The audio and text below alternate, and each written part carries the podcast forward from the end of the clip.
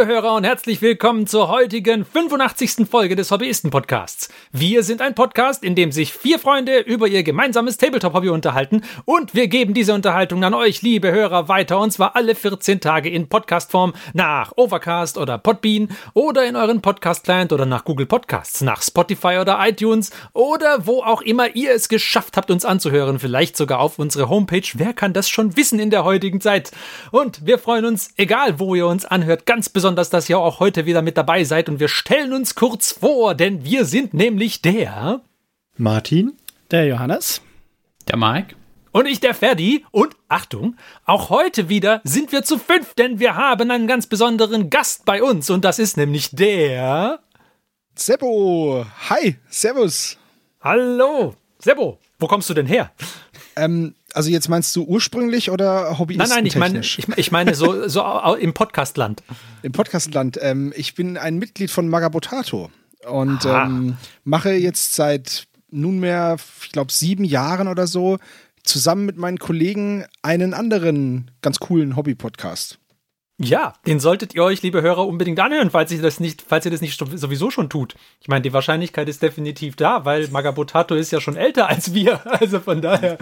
Das ist richtig, wir sind ein bisschen älter, aber ihr macht eure Sache super gut und ich freue mich, dass ich heute hier Gast sein darf. Dankeschön. Ja, wir, wir machen ja das große Podcaster-Austauschprogramm und wir durften ja letztens genau. auch bei euch mit dabei sein. Deswegen dachten wir, ist an der Zeit, dass auch ihr mal herkommt. Ja, yeah, voll cool. in deiner Gestalt. Ich bin Hobbyist-Austausch aus ich bin Austauschhobbyist aus Schweden. ja, ja, ähm, wie, wie jeder Gast bekommst auch du die Frage, die wir jedem Gast stellen, Sebo. Erzähl doch mal, wie kamst du denn zum Hobby? Okay, ein ganz kurzer Schnellabriss. Es begub sich zu der Zeit, dass ich noch Ministrant war und im Zeltlager haben wir dann, ähm, gab es so Workshops und einer dieser Workshops war Rollenspiel. So. Ah, mhm. dann haben wir angefangen, äh, DSA zu spielen, weil das am einfachsten war, wurde uns gesagt. So, ja. dann haben wir das gespielt. so, dann äh, wurde uns auch gesagt. Ja. genau, dann haben wir das gespielt und nach ein paar Jahren, sag ich mal, sind wir dann umgewechselt, weil dann kam das coole D&D äh, 3.0. So. Mhm. Und weil das war ja amerikanisch und deswegen war es schon viel cooler als alles, was deutsch war und so. Und man musste nicht mehr irgendwelche Sprüchlein und Reime aufsagen, um zu zaubern. äh, und dann also, haben wir. Flamm, Flunkel, Licht genau, ganz genau. Also. Den kann jeder, oder? Ja. ähm, und äh, dann kamen auch diese Battle Maps. Und dann haben wir halt immer wieder so mit, mit irgendwelchen Spielsteinchen so geguckt, wo wir sind während der Schlacht und so. Und irgendwann bin ich auf einem Flohmarkt an so einen Chaosbogenschützen geraten. Ich wusste nicht, was das ist. Das war, ich weiß es bis heute nicht wirklich, ich habe es mal nachgeschaut. Das war so ein, so ein, ja, so eine Steckrübe halt einfach. Unten mit einem, mit einem schönen, unten mit so einem, mit so einem schönen äh, Schlitz, aber kein Base. So. Und dann hat mein Vater, hat mir eine Base gebastelt.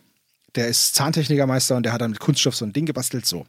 Und das war so meine erste Miniatur. Ähm, und dann irgendwann waren wir in Würzburg und wollten, also das ist die nächstgrößere Stadt hier bei uns, und wollten halt noch Rollenspielkram kaufen. Und dann sind wir in einen Laden gestolpert, der hieß Sanctuary. So. Mhm. Gibt's schon lange nicht mehr. Wir sind da rein und es war so ein richtiger Hobbybunker. Also der, der Typ hinterm Tresen war so ein richtiger, ja, so ein, so ein Hobbyverkäufer, wie man sich, so ein Comicbook-Guy. Mhm. Ähm, und oben war so ein bisschen der Rollenspielkram, aber da war noch nicht, und es war super eng, und dann ging es so eine Treppe runter. Und dann haben wir gesagt, ah, wir, wir können ja mal die Treppe runtergehen. Und da unten, da hat sich ab mir, ins Hobby Dungeon. Das war wirklich wie so ein Dungeon. Und da hat sich mir so eine Welt eröffnet. Da stand nämlich dann ähm, standen zwei Grundboxen. Einmal die Warhammer Fantasy Battles. Ich weiß aber nicht mehr, welche das war, weil damit haben wir nicht angefangen sondern äh, ich war da mit meinem Bruder und einem sehr guten Freund. Aber da war auch die Startbox dritte Edition von Warhammer 40k. Oh, das war die mit den, mit den äh, ähm, Black Templars vorne drauf, genau, oder? Black, Templar, ah. Black Templar vorne drauf, das Bild von äh, John Blanche. Ja. Ganz berühmtes Bild. Äh, und gegen Dark Elder. So. Also Space Marines gegen Dark Elder, damals halt noch ohne irgendwas. Da gab es keine so Zusatz-Schulterpanzer und so, die wurden halt einfach schwarz angemalt. So, und dann haben wir diese Schachtel gekauft und es war ja eine Zweispieler-Starterbox und wir waren zu dritt. Und dann hat sich der André ähm, Orks gekauft. So. Einen Warboss und einen Trupp Boys. Dann haben wir diese Box bei meinen Eltern am Küchentisch, haben wir die aufgemacht und haben das dann zusammengebastelt. Mein Bruder hat sich die Dark Elder geschnappt und ich hatte diese dulligen Space Marines. Hab natürlich, muss man sich auch mal überlegen, heute kannst du da drüber lachen, ich habe dann die, die Schulterpanzer falsch angeklebt. So, dass die so rausstehen. Nicht länglich nach unten, sondern so seitlich raus. Sahen Ah, alle das, aus wie aus den das waren die 80ern. 90er. Ich meine, das wusste so. Auch diese, diese Schulterpads, wo man früher dann in den Jacken Ja. so drin hatte, ne? Genau, genau. Ja, ja. So, und damit war das dann geboren. Ich habe dann die Space Marines relativ schnell abgelegt, weil ich die doch sehr langweilig fand. Und ähm, also nichts gegen Space Marines jetzt, so wie es war. Aber damals waren sie halt sehr langweilig. In der dritten Edition, so zumindest von den Modellen her. Und die Orks, die mein Kumpel André da gebaut hat, die waren viel cooler. Und dann haben wir gesagt, hey, hättest du was dagegen, wenn ich auch Orks spiele? Nö, mach ruhig. Und dann haben wir halt um die Wette gekitbasht und alles Mögliche verarbeitet. Und ja, dann dann ist es so entstanden, dass die Bitbox immer weiter gewachsen ist und aus der ersten wurden zwei und aus der zweiten wurden 15 und dann wurde aus der kleinen Hobby-Ecke halt ein Zimmer und jetzt sitze ich hier um mich in meinem Hobbyzimmer ähm, mit drei Schreibtischen und äh, weiß ich nicht wie vielen Boxen und Bitkartons und keine Ahnung. Es ist hier sehr, sehr viel Kram und ja, das ist jetzt, dieser ganze Spaß ist jetzt ungefähr ja, das ist über 20 Jahre her. Das war, ja doch, das war um die, um die Jahrtausendwende, also 22, 23 Jahre her. Und seitdem hat mich dieses wunderschöne Hobby nicht mehr losgelassen. Und ich habe noch nie was verkauft. Ui, Alter, das, das, das ist krass. Ja, ich habe ich hab Dinge verschenkt. Ich habe auch schon Dinge weggeworfen, allerdings keine Modelle, sondern wirklich nur kaputte Bits oder so. Also so abgeschnittene Oberarmteile. Das, das habe ich dann schon mal weggeworfen oder eine komplett zerwurstelte Waffe und so, aber ähm, verkauft habe ich von meinem Zeug noch nichts. Wenn ich was loswerde, dann verschenke ich das immer. Weil, keine Ahnung. Ist irgendwie so. Ich kann, ich krieg's nicht, ich krieg's nicht verkauft, aber wenn ich es jemandem schenken kann, dann, dann ist es ja nicht weg, weißt du? Dann ist es ja nicht so wirklich weg. Kann ich nachvollziehen. Ja. So, und so bin ich zum Hobby gekommen. Ja, okay. Na, das ist doch eine schöne Geschichte. Und weißt du was, während du hier erzählt hast, hat jemand meine Begrüßung von vorher invalidiert, weil ganz heimlich still und leise hat sich nämlich noch der Christian zu uns dazu geschlichen. Hallo Christian. Hallo. Schön, dass du auch da bist. Dann sind wir ja heute quasi fünf Freunde, die sich über ihr gemeinsames Tabletop-Hobby unterhalten und ein Gast. Ist ja Mega. wunderbar. Das ist ja, ich weiß nicht, wann wir zum letzten Mal so viele waren. Ist ja super. Ja, wird richtig eng hier drin. Ja. So, dann äh, wissen ja jetzt unsere Hörer Bescheid über den Sebo und dann äh, und wir auch. Und dann äh, können wir doch jetzt zu unserem Thema für heute übergehen. Ähm, und zwar haben wir heute ein großes Thema, bei dem wir nach Herzenslust ranten können.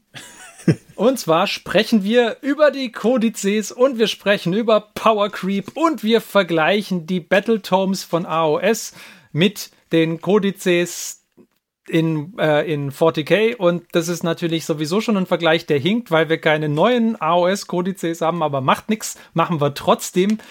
Und dann vergleichen wir die 40k-Kodizes, die neuen, mit denen von der achten Edition und mit denen von früher und, und, und. Es wird ein Fest, sage ich euch. Genau. Ähm, vielleicht mache Wir ich sind da also eine- Stiftung Warentest, jede Menge Vergleiche. Richtig. Ähm, dann, ich mache, ich mache da eine kurze Einleitung dafür.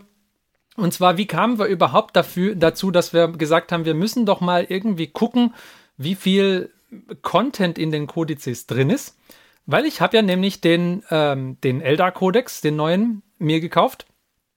Und dann habe ich da reingeguckt und dachte so bei mir, also, also das ist jetzt subjektiv, ja. Wenn ihr, liebe Hörer, das anders seht, dann fühlt euch jetzt nicht auf den Schlips getreten, aber das ist meine, meine persönliche Meinung dafür. Ich hatte so im Kopf, was in dem Kodex, den ich vor 16 Jahren oder 20 Jahren oder wie lange auch immer das her sein mag, es müsste länger als 20 Jahre her sein, wenn ich es mir genau überlege, ähm, da hatte ich den vierte Edition Eldar Kodex damals gekriegt, oder das könnte auch der dritte Edition Kodex gewesen sein, ich weiß es gar nicht mehr. Weißt du noch, was auf dem Und- Cover war? Äh, ein Autarch. Das war so ein blauer Kodex. Das und da ist dritte Edition. dritte Edition, genau. Stand Der- their firepower is matched only by their arrogance. das, oh, das ist super ätzend. ja. Ja, der war blau. Ich habe ihn leider nicht mehr. Ich, ich muss ihn weggeschmissen oder verkauft haben oder verschenkt oder irgendwas. Ich finde ihn nicht mehr. Ist sehr schade. Ähm, ja, aber dann habe ich, da, hab ich mir gedacht, also wenn ich mir überlege, das war so ein sehr dünnes Büchlein und der Fluffanteil in dem Buch, würde ich sagen, ist nicht so unterschiedlich zu dem Fluffanteil in dem aktuellen Kodex, aber der aktuelle ist irgendwie dreimal so dick und dann habe ich mich gefragt, ja, was hat sich denn da geändert? Warum, warum, warum ist das denn so? Warum, warum ist da so wenig Fluff drin und insgesamt so wenig Content und der Kodex so dick und teuer? Ähm, ja, und das ist das, worüber ich als erstes mal mit euch reden wollte. Was, was ihr findet, wie sich so die, das Verhältnis von Codex-Inhalten entwickelt hat. Hier Einspieler einfügen. Früher war mehr Fluff. Ja, genau. Also ich habe mal in, in Vorbereitung auf die Aufnahme ganz kurz, dass wir alle auf demselben ungefähren Stand sind, mal meine Kodizes rausgesucht. Ich habe ähm, von den Orks zweite, dritte und vierte Edition. Mhm. Und der dritte Editionskodex war der kleinste, also der schmalste. Und das Lustige ist, ähm, da hört auch die Seitennummerierung nach der Seite 37 auf. es kommen aber noch ein paar Seiten. ähm, deswegen, ich weiß nicht, das sind um die 45, 44, 45 Seiten. Ähm, und der ist halt, der war halt ultra dünn, aber auch für damalige Verhältnisse war der nicht super dick. Also der Elder-Kodex wird ungefähr die gleiche Dicke gehabt haben. Und ja, zum Vergleich. 50 Seiten oder so wird er gehabt haben, aber nicht viel mehr. Genau, genau. Und zum Vergleich, in der zweiten Edition hatte der Ork-Kodex 88 Seiten. Da muss man aber auch dazu sagen, da waren ganz viele Gussrahmen mit hinten drin und Bits und so. Und der Ork-Kodex aus der vierten Edition, der hatte dann schon 104 Seiten. Und so um die 100 Seiten befinden wir uns ja jetzt immer noch, außer es ist der Space Marine Codex. Ja, oder der Eldar Codex jetzt, der aktuelle. Wie viel hat der denn? Ja, warte, ich hole ihn gerade mal raus hier. der, der, der Ferdi kauft sich nur die Kodizes von Fraktionen, die richtig dick sind. Die, die, die Tau haben ähm, bis zur letzten Seite mit, der Refer mit den Referenzen 136 Seiten bei den. So, der Eldar Codex hat präzise 200 Seiten. Yes, Ernsthaft. Das sind fast 100 Seiten ja. mehr wie der Mechanicus Codex in, in wow. den drei Editionen, die ich kenne. Aber, aber dafür, dass er so viele Seiten hat, ist, finde ich, erstaunlich wenig drin. Also, das ist halt. Ja, ich, das, wie gesagt, das ist, das ist wahrscheinlich hochgradig subjektiv jetzt. Aber, ja, aber dein, dein Elder-Kodex ist ja doppelt so dick wie mein Death Guard-Kodex. Ja. Aber, ja. aber was, hm. was ist denn da dann alles drin in diesem Elder-Kodex? Ich hab, muss sagen, ich habe mir noch nie einen Elder-Kodex angeguckt. Stratagems wahrscheinlich. ja, da, da, sind halt Unmengen Stratagems drin. Und da sind natürlich die ganzen Einheiten drin. Und dann haben sie den Harlequins-Kodex ja auch noch mit reingepackt. Der ist jetzt da auch drin. Und die Crusade Rules und die fraktionsspezifischen Regeln und dann noch die, was weiß ich, Subfraktionen, Harlequin. Subfraktionen und und, und, und, und. Da sind schon viele Regeln drin. Das, so ist es nicht. Also, wenn man rein auf die Regeln geht, dann ist natürlich viel Inhalt drin. Wenn man aber jemand ist, der gerne die Kodexbücher durchblättert, um ein wenig darin zu lesen, dann ist da halt einfach nicht viel drin. Dann ist der Inhalt, finde ich, relativ vergleichbar mit den dünnen Büchlein, die es vorhin, die es früher gab. Ja, und das finde ich schade. Ich fand in der achten Edition der Space Marine Codex 8. Edition fand ich, der war super.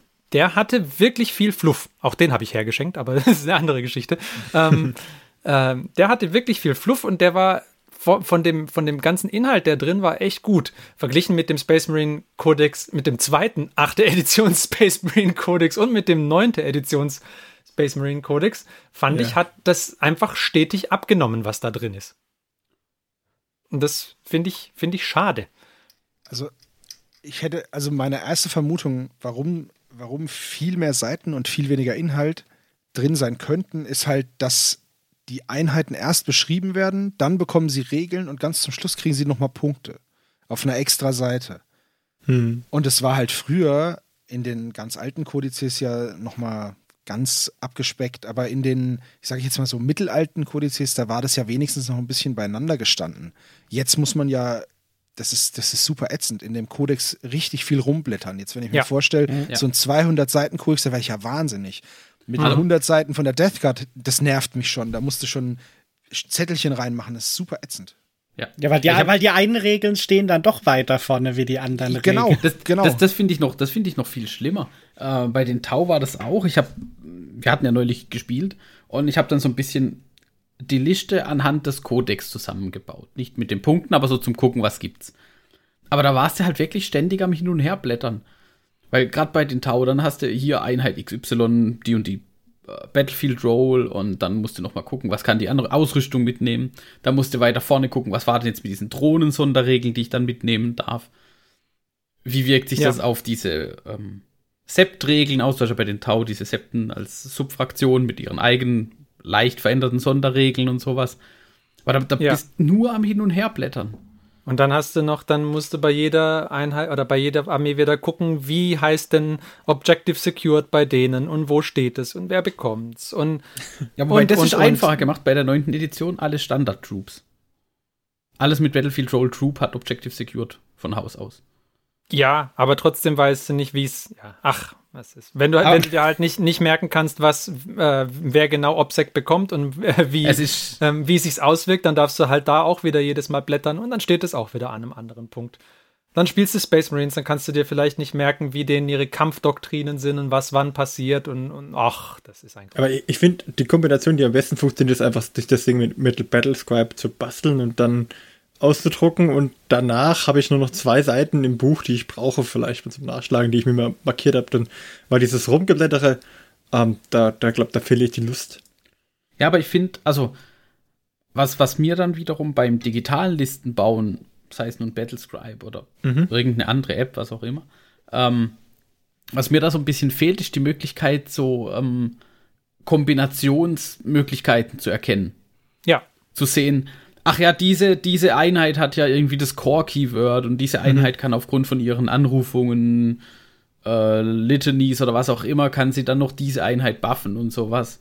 Das ist, finde ich, beim, beim Blättern schon immer noch besser, weil man dann, dann liest man über die eine Einheit drüber und sieht, ach ja, der bringt die und die Fähigkeiten mit. Aber dann beginnt halt häufig schon dieses Blättern. So, Hm. okay, wer, wer wird denn von diesen Fähigkeiten beeinflussen? Dann muss man gucken. Aber das funktioniert meiner Meinung trotz der Blätterei noch besser als digital, zumindest bisher. Oder ich habe noch nicht die richtigen digitalen Tools dafür gefunden.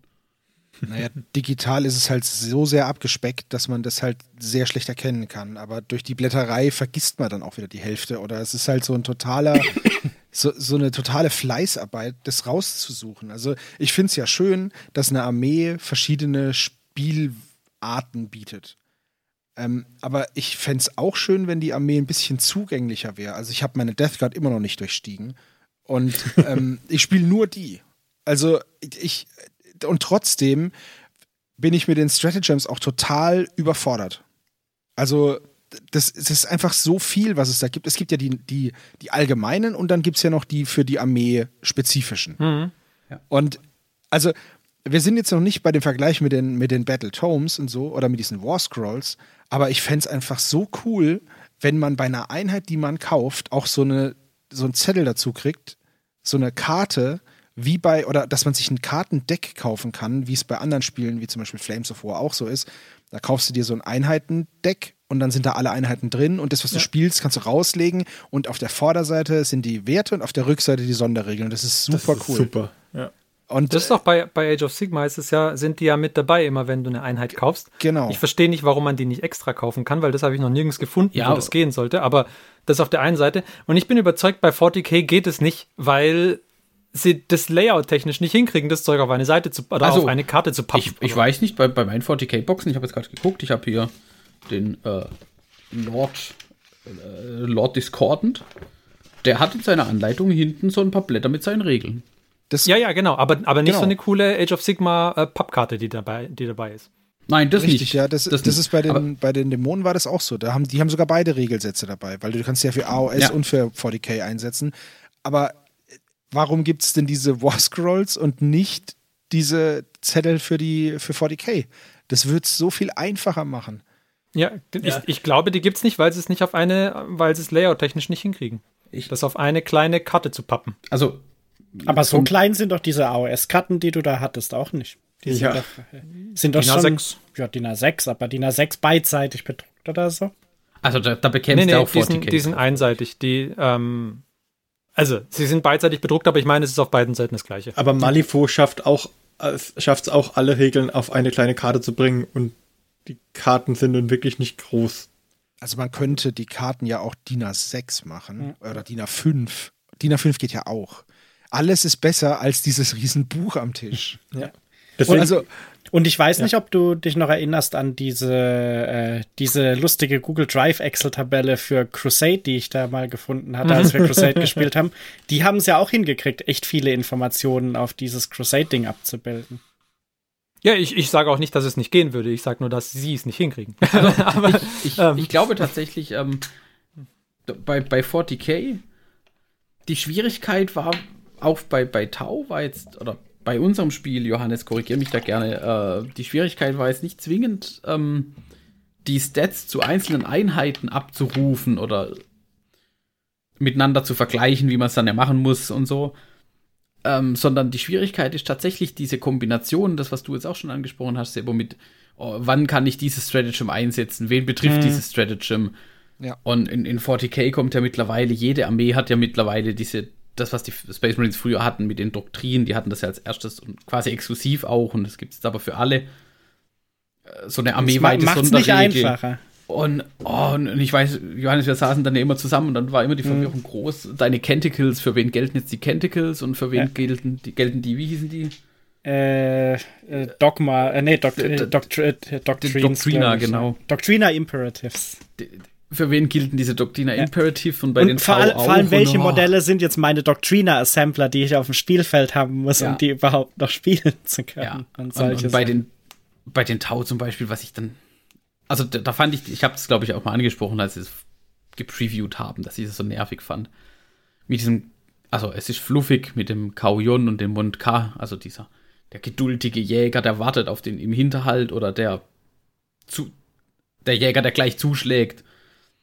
Aber dann hat es irgendwie Auswirkungen, entweder in Schlachtrunde 1, 2, 3 oder in 4, 3, 4, 5, so rum. Und dann sind die immer unterschiedlich, je nachdem, in welcher Runde du gerade bist. da muss ich jedes Mal überlegen, also, scheiße, in welcher Runde waren wir denn jetzt, nachdem wir gerade essen waren? Lass mal Pause machen, wir gehen essen. Ja, welche Runde war es denn jetzt? Und welche Einheit bekommt jetzt was für einen Bonus, wenn sie was tut? Also das, und, und das kannst du dann zum Beispiel schon gar nicht mehr abbilden über so Kärtchen. aber es könnte auch sein, dass das Probleme sind, die gar nicht auftreten würden, wenn wir echt mehr spielen würden. das, Also- ist, da, das ist natürlich richtig. Aber Also- Ja, ich glaube auch, dass das Spiel halt richtig krass Übungssache ist. So, wenn du halt weißt, okay, also es machen ja auch nicht alle Stratagems für jede ähm, Armee irgendwie Sinn. Also, ne, wenn meine Armee jetzt irgendwie, meine Armee ist so aufgebaut, okay, ich habe ganz wenig kleine Trupps, so, aber ich habe halt ein paar große Brechermodelle und die haben alle ihre Aufgabe und die Infanterie, die läuft vor und hält, äh, hält Ziele, so. Und dann weiß ich ja, okay, ich habe nur, keine Ahnung, acht verschiedene Truppen. So, dann ist es, äh, dann geht es noch. Aber ähm, es ist halt einfach, allein beim Erstellen der Armee kannst du halt so viel falsch machen und das lernst du ja nur durch Übung. Ja, jetzt ist, kann man sagen, ja, dann spiel halt öfter schon, aber wenn halt so ein Spiel durch die wenige Übung halt einfach drei Stunden dauert, dann kannst du halt nicht ständig spielen. Wir sind ja, Das wir haben ja leider genau. auch noch so Pflichten zu erledigen. So. Also, ja, und du hast ja auch, es ist ja auch so, dass du, ähm, natürlich kannst du sagen, dann spiel halt öfter und dann hast du das Problem nicht so, aber wir sprechen ja nicht nur generell darüber, was für Inhalte in den Kodizes drin sind und so, sondern wir sprechen ja auch über Zugänglichkeit vom Spiel generell. Und das ist halt, die Zugänglichkeit leidet halt stark darunter. Wenn man jetzt mal vergleicht, wie die, wie die neunte Edition sich, sich gibt versus wie die achte Edition, als wir quasi wieder eingestiegen sind in Warhammer, sich gegeben hat, dann ist das halt schon ein echt fetter Unterschied so, finde ich. Ja, finde ich auf jeden Also Fall. Ich, ich fand zum Beispiel, fand ich jetzt nicht mal so. okay. Eher, eher umgekehrt. Ich fand damals mit der achten zum Einsteigen war echt kompliziert und oh, war schwierig. Man kam dann aber auch ein bisschen rein. Und dann kam die neunte Edition. Und am Anfang war die neunte Edition echt verschlankt. Mit diesem, wir cappen das minus one to hit bei minus eins wirklich. Beim Verwunden gibt's auch nur noch maximal plus eins oder minus eins dazu. Da, die haben da schon einiges verschlankt. Und dann kamen die Kodizes. Ja, und die haben es dann, dann wieder komplizierter gemacht. Und die ersten Kodizes waren noch echt einfach. Also der, der Necron-Kodex war ja der erste, zusammen mit den Space Marines. Der Necron-Kodex war noch relativ einfach. Den hat man gut verstanden. Das Reanimation, also dieses, dieses Reanimierungsprotokoll von den Necrons war auch cool gemacht. War fluffig, da kam man auch relativ schnell dahinter. Und sonst gab es nicht so brutal viele Sonderregeln. Aber irgendwann hatte man das Gefühl, mit jedem Kodex mussten sie irgendwie doch wieder was Neues, noch cooleres, noch krasseres machen.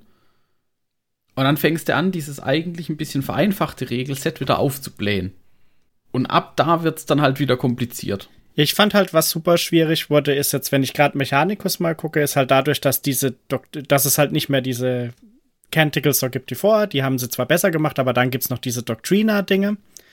Und äh, dadurch, dass die jetzt halt tatsächlich selbst in einer Mars-Armee äh, nicht mehr einfach so Blanket applies to all hatten, wie viele von denen in der achten Edition, was du hattest, sondern du halt wirklich so, selbst in meiner Armee irgendwie so Subsets hast oder so Zeug. Ähm, wo das, das finde ich schon schwieriger. Also ich finde die Regeln an sich von in der neunten Edition haben sie tatsächlich, so wie du gesagt hast, einfacher gemacht, weil die fand ich tatsächlich zugänglicher wie die von der achten Edition teilweise. Auch das, wie das mit dem Gelände funktioniert und diese ganzen Geschichten. Finde ich gar nicht. Das Gelände finde ich überhaupt nicht zugänglicher. Das find, also also ich Gelände schon okay. Ist, es ist deutlich detaillierter geworden. Das Gelände ist schwierig.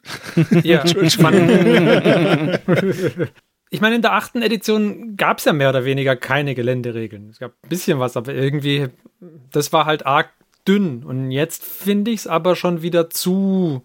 Ja, bei der achten Edition hatten wir, glaube ich, oft so die Frage, äh, applied es jetzt hier oder sollte es hier applyen oder nicht, weil es halt so äh, relativ äh, so schwammig war, die Regeln. Genau, da war es nicht anständig formuliert. Und es war auch echt wenig. Aber, oder. Aber, ja. also, zumindest in den 40k-Spielen, die wir bisher gemacht haben, mit den wenigen, fand ich es mit dem Gelände eigentlich immer ganz gut. Ja. Also wir haben nach, also Johannes und ich haben dann nach, nach dem Aufbauen haben wir gesagt, okay, das und das Gelände zählt als das und das. Ja klar. Und dann während dem Spiel so noch mal kurz gemacht. drüber gesprochen jeweils und dann war das schon auch. Und ja, es macht es ein bisschen komplexer im Gelände, aber ich finde, das bringt halt auch ein bisschen ein, Das bringt schon Tiefe, das ist Es bringt richtig, ein bisschen ja. mehr Tiefe rein an der Stelle. Auf der anderen Seite, vielleicht ist das auch genau der Punkt. Ich kann halt vielleicht auch nicht Tiefe haben, ohne Komplexität zu bekommen.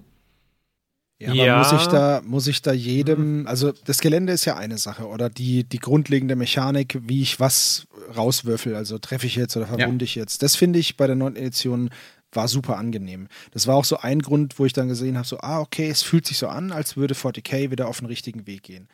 Ähm, mein, mein Kodex, ich kann es ja nur von meiner Death Guard sagen, ähm, da dachte ich mir, naja, gut, okay, du warst jetzt so lange nicht da, es ist halt viel passiert und. Also ich würde mir zum Beispiel, das fängt schon beim Armeeorganisationsplan ja an. Also wenn man früher einen Kodex in der Hand hatte, dann stand vorne drin, wie die Armee organisiert war. Also HQ und wenn du ein HQ hast, dann brauchst du zwei Standard und dann kannst du das nächste freischalten und so. Und das finde ich jetzt wesentlich komplexer, weil das nirgendwo aufgeschlüsselt ist. Dann kannst du, ja, du kannst Battalion spielen und du kannst Heavy Auxiliary spielen und du kannst bla bla bla und dann kannst du das noch mit dem zusammen verbinden, aber nirgendwo finde ich das irgendwie so, dass es mal aufgeschlüsselt ist, dass ich mir das mal anschauen kann in meinem Kodex und zu sagen kann, ah, okay, die Elite-Einheit, die kann ich nur spielen, wenn XY. Ja, dafür brauchst du wieder das Grundbuch. Das steht im, das so. im Grundbuch nämlich. Aber das, da fängt es ja wieder das war an. Aber, genau, das war aber das, früher nämlich nicht so. Dann, dann blätterst du nicht in dem einen Buch, sondern du blätterst in dem einen Buch, hast das andere eigentlich aufgeschlagen, sogar noch nebendran liegen und genau. blätterst dort auch noch drin. Also es war halt früher einfach so, dass, ich weiß jetzt nicht, ich müsste jetzt nochmal reinschauen in den Kodex, aber da stand halt einfach bei einem Warboss zum Beispiel, wenn du den in einer 2000-Punkte-Armee hattest, stand halt 0 bis 1 Warboss. Das heißt, du konntest halt maximal einen mitnehmen. Mhm. So, ja. jetzt hat man das halt beim Dämonenprinz zum Beispiel, da steht ja irgendwie drin, dass der, dass der Fürst der Death Guard ist oder so irgendwas und du darfst nur ein Modell mit diesem, mit diesem, der, eine, der ein Fürst ist haben oder irgendwie sowas.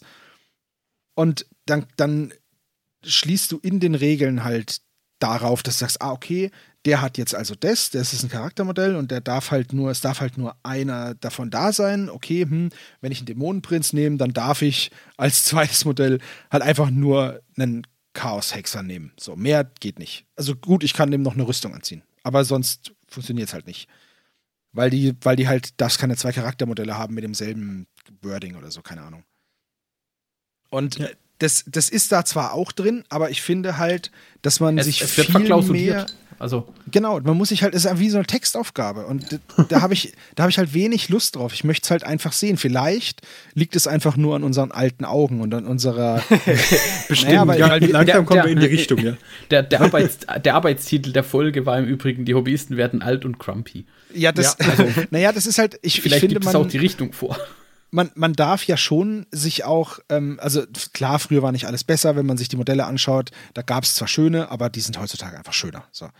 Ähm, aber die Regeln, nur weil ein Spiel besonders komplex ist, heißt das nicht, dass es gut ist. Also Schach ist jetzt, hat super einfache Regeln.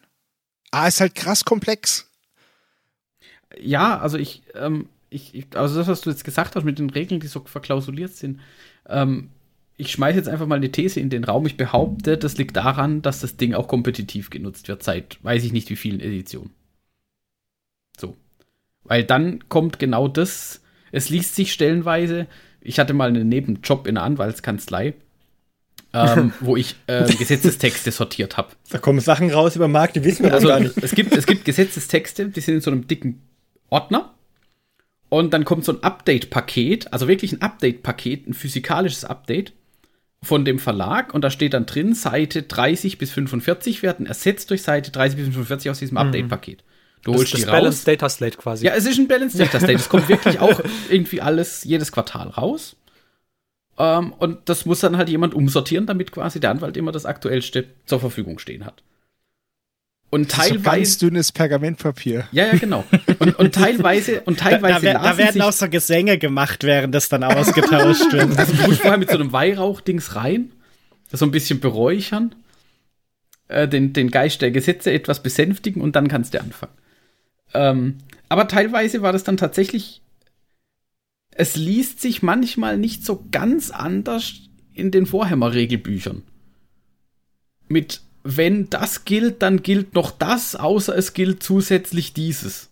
Und du musst jedes Mal, du musst jedes Mal überlegen, ja, aber äh, Moment, welche Vorbedingungen denn jetzt und, und warum nochmal und wie wirkt sich das jetzt auf was anderes aus? Und ich glaube, diese, das Ding kommt halt, wenn du sagst, du möchtest es halt auf, auf Turnieren, äh, Schrägstrich in einem kompetitiven, wirklich Matched-Play-Szenario spielen, weil es wird halt immer diese Art von Spielern geben, ja, in Anführungszeichen, die, die suchen die Lücken in den Regeln und dann, dann, dann schießen sie sich halt irgendwie bis auf Platz 1. Und um das zu verhindern, musst du halt deine Regeln irgendwie so wasserdicht wie möglich formulieren, aber dann kommt es halt genau zu dem, was der Sebo jetzt auch beschrieben hat. Dass du da durchliest und erstmal gar nicht verstehst, was da, was da gemeint ist. Aber wenn sie es wirklich auf den kompetitiven Spieler abzielen würden, dann dürften sie ja nicht jeden Kodex eine Nummer härter machen als den vorangegangenen. Und Das äh, wiederum ist dann aber vielleicht halt die Ein Business-Seite wunderbarer des Segway Ganzen. auch, Sebo. Ein wunderbarer Segway. Dankeschön, Dankeschön. Aber äh, es ist halt einfach, äh, was, was, also ich glaube einfach nicht, dass Warhammer 40k, vor dem anderen kann ich es nicht sagen bei ROS, aber ich glaube nicht, dass Warhammer 40k ein kompetitives Spiel sein sollte. Weil, weil es halt einfach, ich sag mal so, die Tau sind schlecht, okay, dann kriegen die Tau jetzt einfach die tödlichste Kanone auf der ganzen Welt. Okay, alles klar, cool. Und jetzt spielt jeder Tau, weil wir wollen den Panzer verkaufen. Aber, haha, jetzt nehmen wir den kurz vorher vom Markt. Ähm, das ist halt einfach so, ach, Ja, du kannst doch, du da kommt halt kannst die Business-Seite wieder rein. Das ist. Ja, du kann, aber es ist ja, du kannst dich ja gar nicht mit jemandem messen, wenn du, ähm, wenn du genau weißt, naja, der Tau-Kodex, der war bis jetzt, letzte Woche war der noch voll Grütze und jetzt knallt er halt alle 15 Kodizes, die vorher waren, weg, weil er jetzt halt Waffe XY bekommen hat oder ein Beispiel, die, die ähm, Chaos Space Marines, die wurden ja jetzt auch geupdatet und bekommen jetzt anstatt, haben jetzt anstatt einem Lebenspunkt zwei. So, ist ja auch voll in Ordnung, aber die haben halt jetzt in, im Grundprofil anstatt einer Attacke drei. ja, das war krass, auch hart. wie krass aufgebohrt. Das, das ist einfach, das ist einfach, überleg dir das mal, der normale Boltermann hat jetzt einfach drei Attacken. Yep. Ich, ich selbst auch, so, als ich, als ich gelesen habe, habe ich gedacht, ey, zwei hätten gereicht.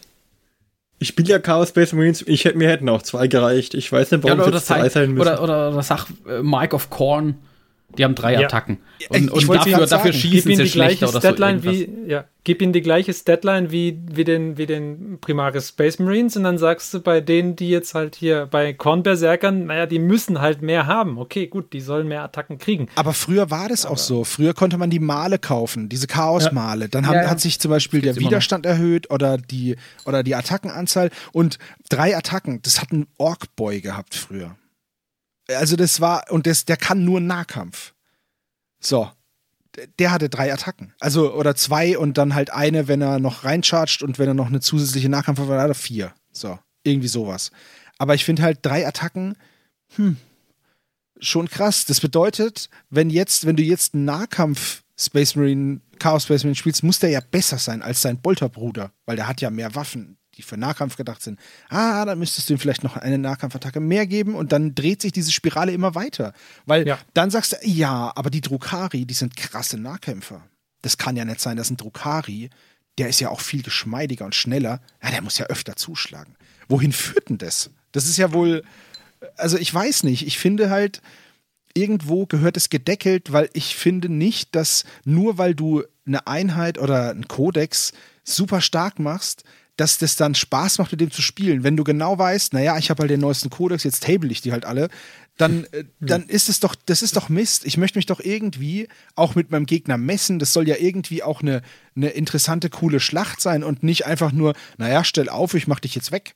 Das ist doch, ich weiß nicht. Also, Dann, dann wird es wieder, dann wird's wieder mit der nächsten Edition gedeckelt. Da gibt es dann auch wieder einfach die, mit der 10. Edition einmal glatt gezogen. Dann kommen wieder Ja. für jede Völker diese vier, wie heißen die? Diese Zusammenfassungen, Index. die Indexe raus. Ja? Und äh, da werden sie dann wieder runter revidiert, dann ist alles wieder gut. dann kannst du wieder hochsetzen, damit du wieder Ja. verkaufen kannst. Das, das glaube ich auch, dass das so funktionieren wird. Ich glaube, also Ein, das sind einfach jetzt- alle das sind drei, vier Jahre Hard Reset. Ja, aber das, das sind jetzt gewagte Thesen, aber ich, Ja, nicht so gewagt, mein, es- glaube ich. Wir haben es ja schon einmal ja, nee, erlebt aber, jetzt. aber ja klar, aber ich, ich glaube halt, dass das, ich meine, 40k ist ja lange, lange, lange Zeit ohne den Hard Reset raus, äh, ausgekommen. Das war jetzt da, das war nicht unbedingt eine bessere Zeit für 40k, das, das will ich nicht behaupten. Ähm, und, und ganz bestimmt war es für diejenigen Leute, die halt irgendwie sechs Jahre lang keinen neuen Kodex bekommen haben, nicht schön. Aber wenn man jetzt mal das kann man ja von mehreren Perspektiven aus betrachten. Du hast halt für, für Games Workshop irgendwie die wirtschaftliche Sicht. Das war ja prima, ja. Du, du bringst die neue Edition raus. Du weißt, jeder wird sich das neue Grundbuch kaufen. Du weißt, du wirst ganz bestimmt deine ganzen Indexe verkaufen. Und du weißt, sobald der nächste Kodex rauskommt, wirst du den auch verkaufen. Das heißt, du verkaufst innerhalb von einem Jahr unglaublich viele Bücher. Das Wobei, muss sich also- fett gelohnt haben. Unterbrechung, es gab in der neunten Edition keine Indizes. Nein, in der neunten nicht, in der achten gab es die. In der, äh, genau, achte war ja der harte Genau, Cut. zur das war das letzte da Mal- kam dann der Index. Genau, das ist das letzte Mal, wo halt 40k so glatt gezogen wurde, klar, quasi, wo man gesagt hat, okay, jetzt gibt es einen harten Reset. Und das ist das eine, wo ich glaube, dass das halt, dass, dass sie gemerkt haben, hey, das, das könnte man nochmal machen. Nicht nur hat es den positiven Effekt, dass wir die ganzen Verbrechen, die wir bei den Regeln begangen haben, dass wir die wieder ausbügeln können. Nein, es war auch noch wirtschaftlich eigentlich eine ganz gute Sache. Also, das, das so zum einen. Und dann zum anderen, ich habe mir das die letzte Zeit bei meinen Hundespaziergängen immer mal wieder überlegt, ob das, ob es wirklich so ist, dass der letzte Kodex immer der stärkste ist oder ob das uns vielleicht einfach nur so scheint und wir spielen zu wenig, um es balancetechnisch irgendwie richtig abwägen zu können, weil ich glaube, die Tau schlagen sich ganz gut, aber ich glaube nicht, dass sie so overpowered sind, wie wir es gedacht hatten, als wir die, Die- äh, also also wir haben- gelesen hatten, oder? Johannes, du hast. Okay. Also, äh, ich habe da letztens so dieses Video, das hatte ich, glaube ich, auch bei uns im Chat gepostet von so einem YouTube-Channel, Allspecs Ja, mhm. Tactics. Der hat mehr oder weniger probiert, zu, in so einer Tierlist zu reviewen von Early 9th Edition und immer ein Update mit jedem Codex-Release. Mhm. Und der hört jetzt natürlich kurz vor dem Tyranniden-Kodex auf, weil der Mhm. war noch nicht raus und das Video hat bestimmt einige Zeit gedauert, das er gemacht hat. Ja. Und seine Suspicion mit dem, was schon geleakt ist, äh, auch über War oder über Warhammer Community auch schon da ist von Tyranniden-Kontext, ist, dass mit dem Tyranniden-Kodex wird Tyranniden auf äh, A plus landen, also beste Fraktion. Äh, Eldar sind zwischen A plus und A-Tier, Tau sind A-Tier und Harlequin sind A-Tier. Dann kommt ganz viel B-Tier. Und auf der E-Tier äh, lungern noch die Knights rum, weil da war, glaube ich, noch nicht klar, dass ein Knights-Kodex demnächst kommt. Also es, es sieht in dem Video schon sehr aus, wenn der, wenn der das jetzt halbwegs seriös bewertet hat, dass die Sprünge schon meistens so sind, dass plötzlich, also ich glaube irgendwie, äh, äh, der eine Kodex hat halt dafür geführt, dass die eine von äh, F-Tier auf A-Tier von ihm gerankt wurde für Viability Ja. to Play. Ähm, ja, möchte ich aber dazu sagen, achte Editionskodizes funktionieren in der neunten einfach nicht. Hm. So. Das, das, das hast du bei den Tau gemerkt, das hast du bei den Tyranniden gemerkt. Ähm, das merkst du bei den Chaos Space Marines. Das funktioniert nicht, weil in der neunten Edition du brauchst viel Infanterie, die irgendwie die Ziele halten kann. Und die sind in der achten Edition, waren die nicht so wichtig, also haben sie nicht viel IOS halten können und aber auch nicht ausgeteilt. Aber also, das heißt ja trotzdem nicht, dass der neue Kodex immer ganz oben auf der Liste landen muss, ja? Das also, muss, also nein, äh, er muss es nicht, aber äh, witzigerweise macht das ähm, Warhammer, ja, also Games Workshop, korrekterweise Warhammer Community, die machen das ja selber, die machen ja so ein Meta-Watch. Die gucken sich die großen Turniere an und schauen sich dann auch die Win-Rates an der einzelnen Fraktionen. Und es ist interessant, es ist wirklich immer der Kodex, der als letztes vor diesem Turnier kam, ist Ja. immer, immer wirklich on top, ganz oben bei den Win-Rates. Und deutlich, und, und zwar immer deutlich über den, über den 50 Prozent. Und das, obwohl die Leute ja noch keine Übung damit haben. Richtig. Also der Kodex ist ja dann oftmals so neu, dass du, okay, du kannst, natürlich kannst du Übungsspiele machen, aber, aber nicht so viele wie jemand, der jetzt drei Jahre schon mit seinem Kodex gespielt hat. Also, Also- es, es, es scheint tatsächlich so zu sein, dass der neueste Kodex halt einfach immer erstmal alles wegbumst. Und bei den Tau war es auch so, bloß war es dann so, dass, ich glaube, eine Woche bevor wir das Spiel hatten, äh, kam das Balanced Data Slate raus. Ah, okay. Da haben die Tau was abbekommen. Die Aber Tyranniden, alleine- die Tyranniden haben aber nichts abbekommen, weil deren Kodex war zu knapp vor dem Balanced Data Slate quasi. Das heißt, im Moment sind wahrscheinlich dann die Tyranniden eben, wie der Johannes gesagt hat, immer noch die, die Top-Fraktion. Aber alleine, dass ich nach so kurzer Zeit mein, mein mühsam zusammengeschriebenes Regelwerk für diese Fraktion wieder patchen muss, ist doch schon, ich weiß nicht. Ja, ich hätte lieber angebalanced und dafür weniger Anpassungen, ganz ehrlich. Ich erinnere mich daran, als ich in Warhammer Fantasy in der sechsten gespielt habe und mit meinen Dunkelelfen ähm, eigentlich fast hauptsächlich nur auf die Nase bekommen habe, sechste Edition Dunkelelfen, bis dann irgendwann mal ein, ein, ein Update kam, äh, wo die Dunkelelfen super stark wurden. Und jetzt hatte ich halt, ich hatte halt damals Zeit, mich elendlang dran zu gewöhnen, äh, jahrelang mit demselben Codes gespielt, mit denselben Regeln, ähm, meine Taktik zu perfektionieren, dass ich also hervorragende Unentschiedene schaffen konnte. Also trotz des, des äh, Nachteils, dass ich halt uralte Regeln hatte und nicht, nicht besonders stark war, habe ich es gern gespielt, ähm, weil ich halt äh, mit meiner Armee das erreichen konnte, was ich erreichen wollte. Wenn ich jetzt Powergamer wäre, hätte ich gesagt, okay, dann muss ich die Armee wechseln. Aber es gab halt nicht dieses, okay, naja, jetzt warte ich noch zwei Monate und dann kommt schon neu, kommt dann der Regel-Update raus. Das vermisse ich ein bisschen, dass diese Stabilität über Jahre hinweg, dass das verloren gegangen ist. Da bin ich ganz bei dir. Ja. Also man möchte ja, also das ist ein zweischneidiges Schwert. Man möchte ja schon immer neuen shiny Kram für seine Armee, aber ich möchte halt auch nicht, das ist halt ein super langsames Hobby. Ich, ich will halt auch nicht, dass ich mir jetzt ein Buch kaufe und dann bin ich halt erwachsen und muss halt auch arbeiten und so ein Blödsinn und dann schaffe ich es halt nicht einfach jeden Tag 18 Stunden Hobby zu machen.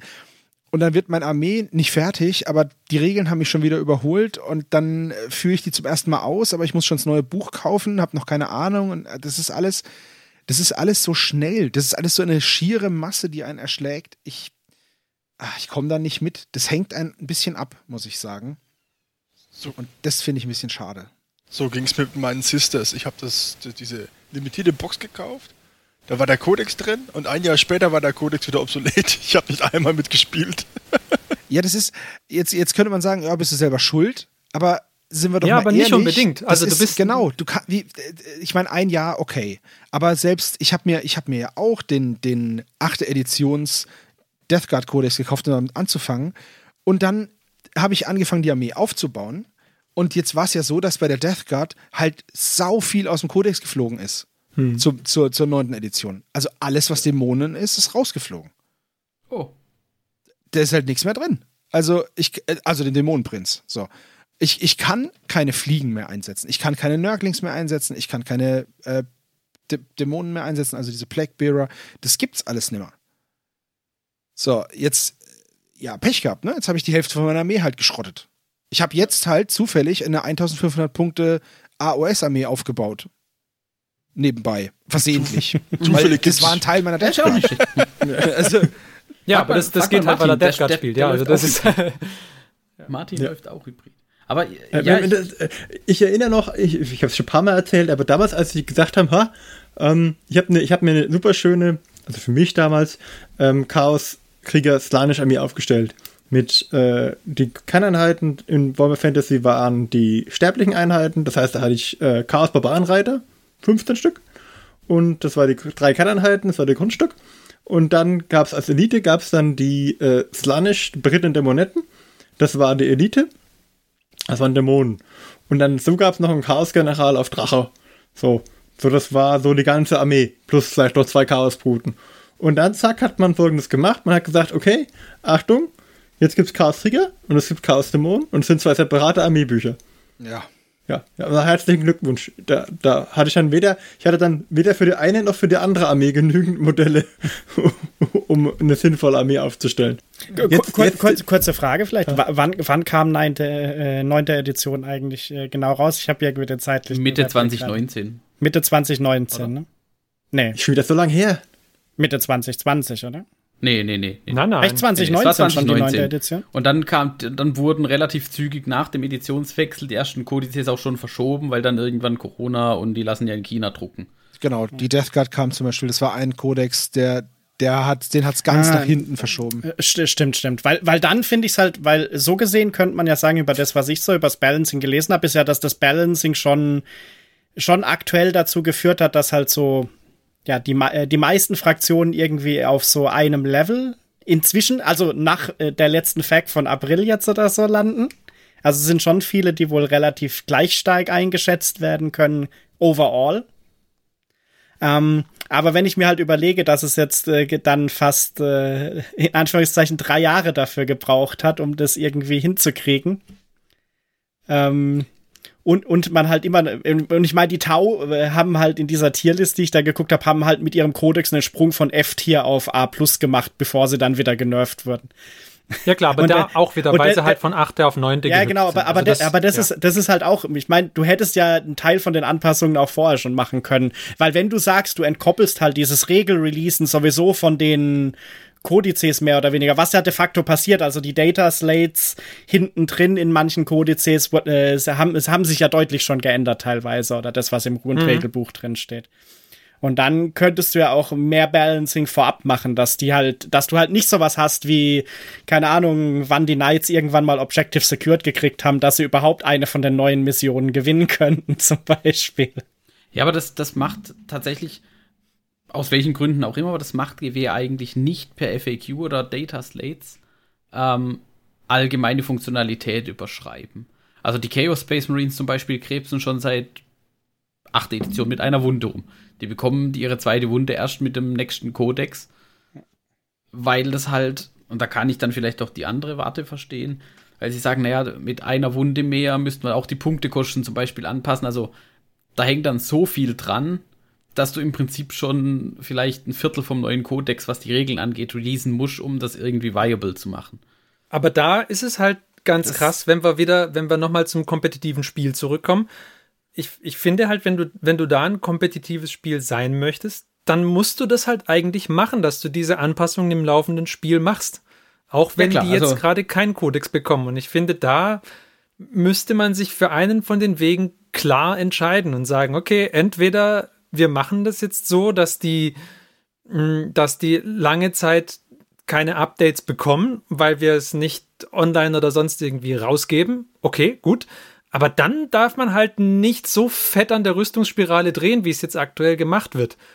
Dann, dann kannst du halt diese, diese Riesenänderung, dass du eine Fraktion klar fett überlegen gegenüber der anderen hast, die darfst du halt nicht machen. Oder du sagst, okay, wir, wir machen das immer mal häufig, dass wir die Fraktionen arg anpassen. Auch gut. Aber dann passt sie doch bitte gleichzeitig an. Das finde Find ich ich. halt auch cool, ne? Also, wenn, äh, wenn halt die Regeln zumindest mal, also man muss jetzt ja nicht alle Kodizes auf einmal releasen. Ich glaube, das ist utopisch. Aber Nein, nein, müsste, ich finde, Genau. ich finde, der Codex-Release müsste entkoppelt sein von dem Regel-Release dann. Also, ja, also ich, ich fände es halt cool, wenn jede Armee jede, oder jedes Armeebuch auch für einen gewissen Spielstil steht. Und dann weißt du halt, okay, du kaufst diesen Kodex und dann kaufst du eine Armee, die das kann. So, die Death Guard ist jetzt nicht die schnellste. Okay. Ja. Die Drukari halten jetzt nicht das meiste aus. Aber dann hast du, dann hast du so, eine, so ein Grundding. Und ich finde halt, das sind alle Space Marines, die können von mir aus alle das gleiche Profil haben und dann unterscheiden die sich in einem Punkt. Die können von mir aus auch die gleichen Punktkosten haben.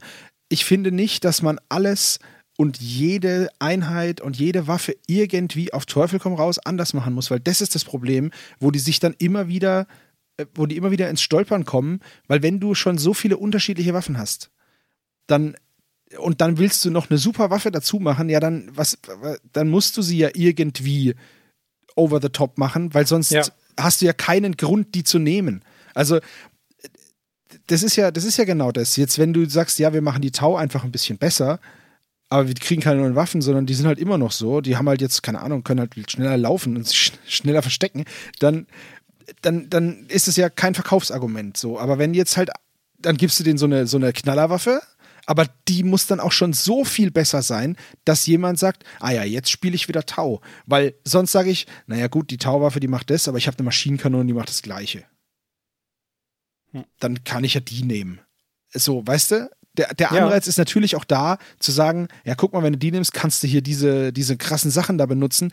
Aber ich finde einfach, dass das Hobby, das wir haben, das ist so umfangreich und eine Armee fängt man nicht einfach mal so eben an.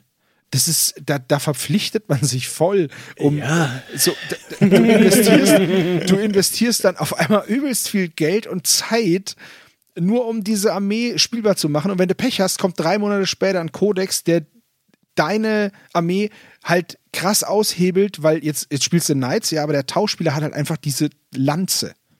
Ja, der Pech gehabt, ne? Ist doof für dich. Übri übri It's a übri blade. übrigens neunte, neunte Edition Mitte 2020. Also so Mai bis Juni wurde, Oh das, Gott, wurde das alt. Regelwerk verfügbar. Also zumindest fast ein Jahr weniger, aber trotzdem immer noch inzwischen zwei Jahre. Ja, aber, aber guck mal, wie schnell sich das jetzt, wie schnell jetzt da die in den Ventilator geflogen ist. Mhm. Weil wir haben jetzt, ähm, wie viel Kodizes sind jetzt raus? 13 oder so? So ungefähr müsste sein, glaube ich. 13 Ja, oder drei- 14. Oder 14 ist der Tyrannidenkodex. Ähm, und es ist ja jetzt schon wieder voll aus dem Gleichgewicht. Am Anfang, als ich damit wieder angefangen habe, dachte ich mir, ey, cool, die neunte Edition, die macht einen echt guten Eindruck. Die ist gar nicht so aufgebläht. Ja, genau. Und man muss nicht 18 Bücher mitnehmen. Das habe ich Und bei der 8. jetzt auch gedacht. ist es, ist es auch schon wieder beim Teufel und das ist ein bisschen, auch wenn ich es hätte besser wissen müssen, ist es trotzdem enttäuschend. aber das, also, Und das nächste Psychic Awakening ist ja schon um die Ecke. Ja, das. die nächste Nach Nachmundzone ist angekommen. Genau, mir ist gerade der Name nicht eingefallen. Nachtmund, Warzone Nachtmund. Ne?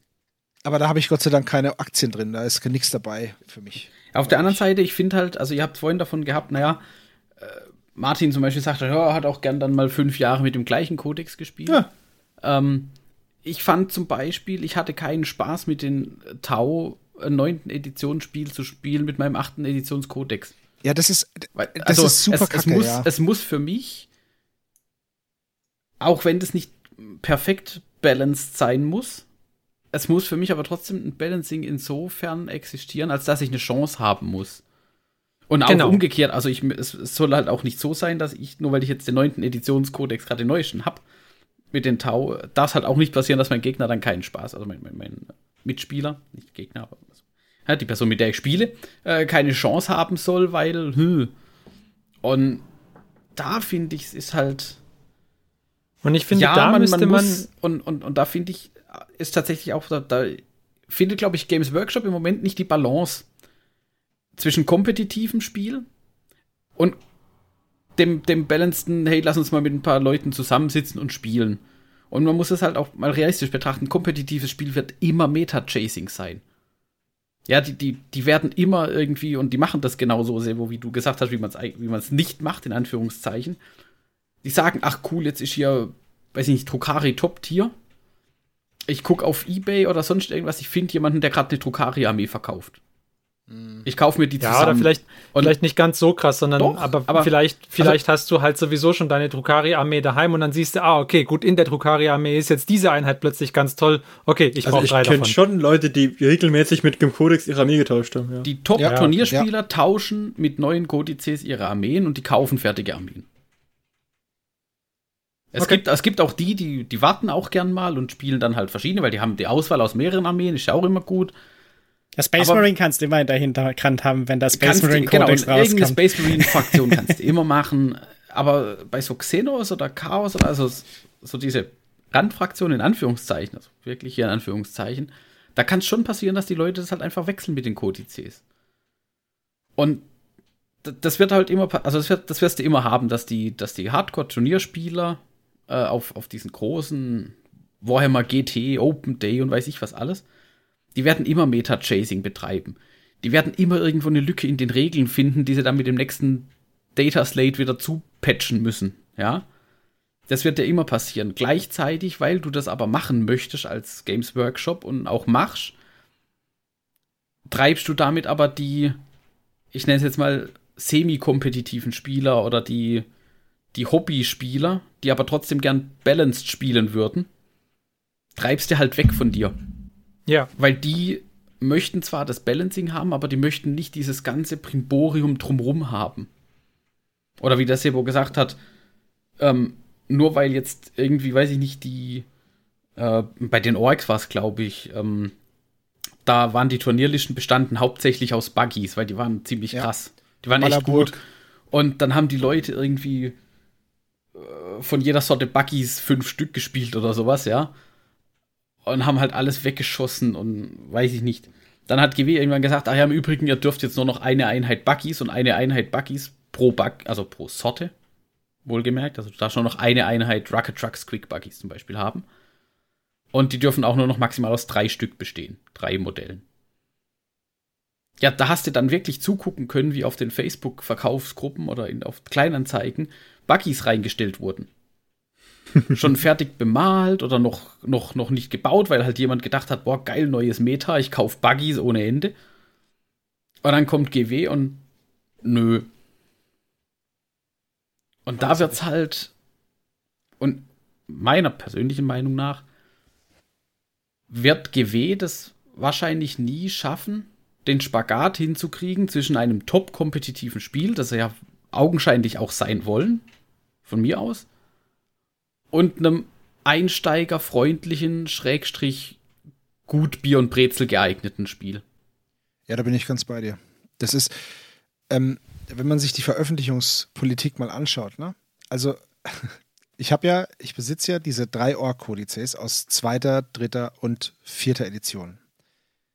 Von der, er- von der zweiten auf die dritte Edition musste ich sechs Jahre warten. 1993 kam zweite Edition, 1996, äh, 1999 kam die dritte. So, und dann habe ich mit diesem dritte Editions-Org-Kodex gespielt, bis in die vierte Edition. Aber da habe ich den neuen Kodex, da habe ich auch einen neuen Kodex bekommen, aber 2007. Mhm. Also acht Jahre habe ich mit diesem Dulli-Kodex gespielt, der teilweise gar nicht mehr funktioniert hat. Ähm, der war aber halt noch gültig. So, Ja. da, da, da, ich bin da wahnsinnig geworden. Deswegen verstehe ich das, dass man natürlich nicht mit so einem ollen Kodex in einer alten, äh, in einer neuen Edition spielen möchte. Ähm, das, das war ja ganz zu Beginn äh, deiner Aussage war das ja, war das ja der Punkt. Das, ist, das macht schon keinen Spaß. Also muss man diesen äh, Spagat schon hinkriegen zwischen neuer fancy Kram, aber halt nicht alles obsolet machen, was die Leute sich vorher aufgebaut haben. Ja. Und das ist halt, also dazu muss man sagen, ich glaube, es kommt ganz drauf an, wie man das Hobby betreibt. Ähm, ich habe zum Beispiel, klar, ich habe jetzt, ich hatte eine Death Guard-Liste, ich wollte die schon, seit ich angefangen habe mit dem Hobby, wollte ich eine Death Guard Armee, aber die war damals zu teuer für mich, weil das einfach alles Zinn und, und Anbauteile und so, also hatte ich halt Orks. So, ist eine Massenarmee, aber die waren günstig damals. Ähm, Jetzt ist umgedreht. jetzt, jetzt ist es umgedreht. ja. Jetzt ist alles teuer. Ähm, Nee, Death Guard ist tatsächlich mit das günstigste, was du kaufen Death. Guard kriegst du Ah, am okay. günstigsten, weil die halt überall drin war und die keiner will. So, oder jeder hatte und deswegen gibt es halt ein Überangebot. So, das heißt, ich konnte jetzt relativ günstig meine Death Guard aufbauen. Ähm, also wo war ich jetzt? Die wollte ich, die wollte ich immer haben, dann habe ich mir die aufgebaut. So, und ich wollte, dass die immer, dass da auch Dämonen dabei sind, weil ich das cool fand. Natürlich, die Plague Marines sollten das Herzstück sein, weil ich die halt am coolsten finde. Und dann sollten aber auch Dämonen dabei sein, weil ich auf irgendwelchen alten Artworks halt immer diese Dämonen zwischen den Marines hab schreiten sehen und das fand ich cool. So, ähm, dann haben die das natürlich alles rausgenommen mit der neunten Edition. Das fand ich natürlich nicht cool. Aber ich würde nie dann sagen, ja gut, dann verkaufe ich das jetzt oder schmeiße es weg oder wenn jetzt bin ich so sauer, weil, sind wir mal ehrlich, wenn man mal länger als zwei Jahre dieses Hobby macht, dann merkt man einfach, dass, was, was juckt mich mein Geschwätz von gestern, ne?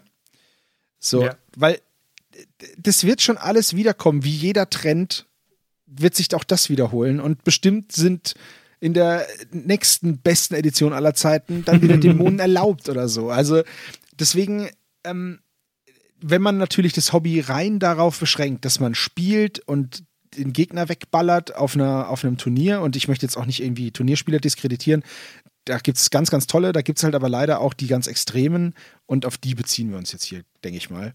Ähm, dann, dann klar, die sind dann gefrustet, die hauen dann, hauen dann ihre Modelle raus und so. Ist ja natürlich gut für Leute wie den Martin, der das dann einfach alles aufkauft und zerlegt und was ganz wie anderes ausbaut. Wie ein Schwamm. genau.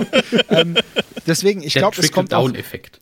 Kommt, kommt halt ganz krass drauf an, wie man das Hobby auslebt und was einem das Wichtigste dran ist. Ich fände es halt nur schön, dass wenn, also erstmal, GW ist jetzt nicht nur das Hobby, aber wir reden ja jetzt nur von GW, aber ich fände es halt nur schön, wenn das Spiel es einem ein bisschen leichter machen würde.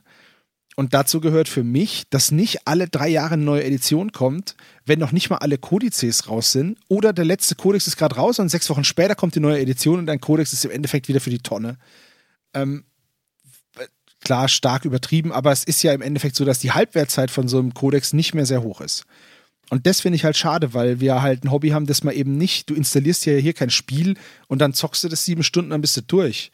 Sondern in sieben Stunden bist du zum Hobbyladen gefahren, hast es gekauft, hast dich daheim gefreut und hast die Bits rausgeholt und fängst an zusammenzubauen. Das ist halt alles, das dauert halt alles urst lange und dann weiß ich nicht, fände ich es schön, wenn das Spiel einem helfen würde und nicht sagen würde, Junge, wie, wie, weißt du, wie die Mutter früher, so noch fünf Minuten, dann ist aber Zeit fürs Bett. So, noch, noch drei Wochen, dann ist die nächste Edition, dann bist du schon zu spät. Das finde ich dann halt, ja, weiß ich nicht. Das ist das, ja, was mich daran stört ich meine, das ist ja, das, das haben wir auch schon ein paar Mal gesagt im Podcast, das Beispiel, was du mit PC-Spielen gebracht hast, da, da ist es ja eine ähnliche Entwicklung. Ja, da ist das Grundspiel ist noch nicht freigegeben, aber der erste DLC ist schon verfügbar. Ja. Und das ist ähnliches Phänomen, ja. Also es ist ja nicht so, dass irgendwie ein, ein das, das hat auch nicht, das hat auch nicht Games Workshop erfunden. Nein, nein. Eben. Nein, also. das ist, das ist, wir, wir wollten uns da ja irgendwie in, in nächster Zeit auch mal ein bisschen drüber unterhalten, wo, wo noch wir, wir, wir diesen Trend sehen und wo wir nicht sehen und was wir glauben, wie man das vielleicht ein bisschen in den Griff kriegen könnte oder was wir uns wünschen würden. Aber das ist ein allgemeiner Trend, ja. Das sieht man, das siehst du in, bei, bei, beim Tabletop-Hobby, das siehst du bei PC-Spielen, das siehst du, wenn du Magic spielst, das siehst du überall, dieses, diese Flut an Content, die du, die du bekommst, mhm. der halt einfach zum einen deinen dein Geldbeutel überstrapaziert und wenn du die Kohle hast, deine, dein Zeitbudget überstrapaziert und wenn du die Zeit auch hast, der einfach dazu führt, dass die Qualität leidet. Also im Endeffekt auf, auf irgendeiner Schiene wirst du auf jeden Fall abgehängt werden von diesem Zug. Aber und, und du wirst ja, auf jeden halt Fall leiden, wenn man. Ja, und das ist schade. Das ist halt. Das Ding ist halt, man merkt den Produkten halt an, dass sie nicht genug Zeit hatten, sich zu entwickeln. Ja. Und also jetzt mal ein, ein Beispiel aus dem PC-Bereich ist jetzt halt dieses Battlefield in der Zukunft, dieses, wie ist das, 2042 oder so. Mhm. Ähm, das war ja ein totaler, das spielt ja keiner mehr. Das ist jetzt Free-to-Play, weil es so gut ankommt. So. ähm, ist es schon so weit? Ich, dachte, ich glaube ja, ich glaube ja. Und ähm, da konntest du halt die ersten Wochen mit, mit so einem Luftkissenboot die Gebäude hochfahren und das, so. Und das fand Maps, ich cool. Und die Maps waren nicht durchdacht und äh, es gab so, so Deadlocks, dass du halt, du kommst, konntest nicht auf dieses Gebäude draufkommen und dann war das halt einfach nur noch so ein Schlachtfest auf diesem, in diesem Treppenhaus und so. Und man, man merkt halt einfach den Produkten an, dass sie nicht fertig sind und dass aber auch niemand Wert darauf gelegt hat, die fertig zu machen.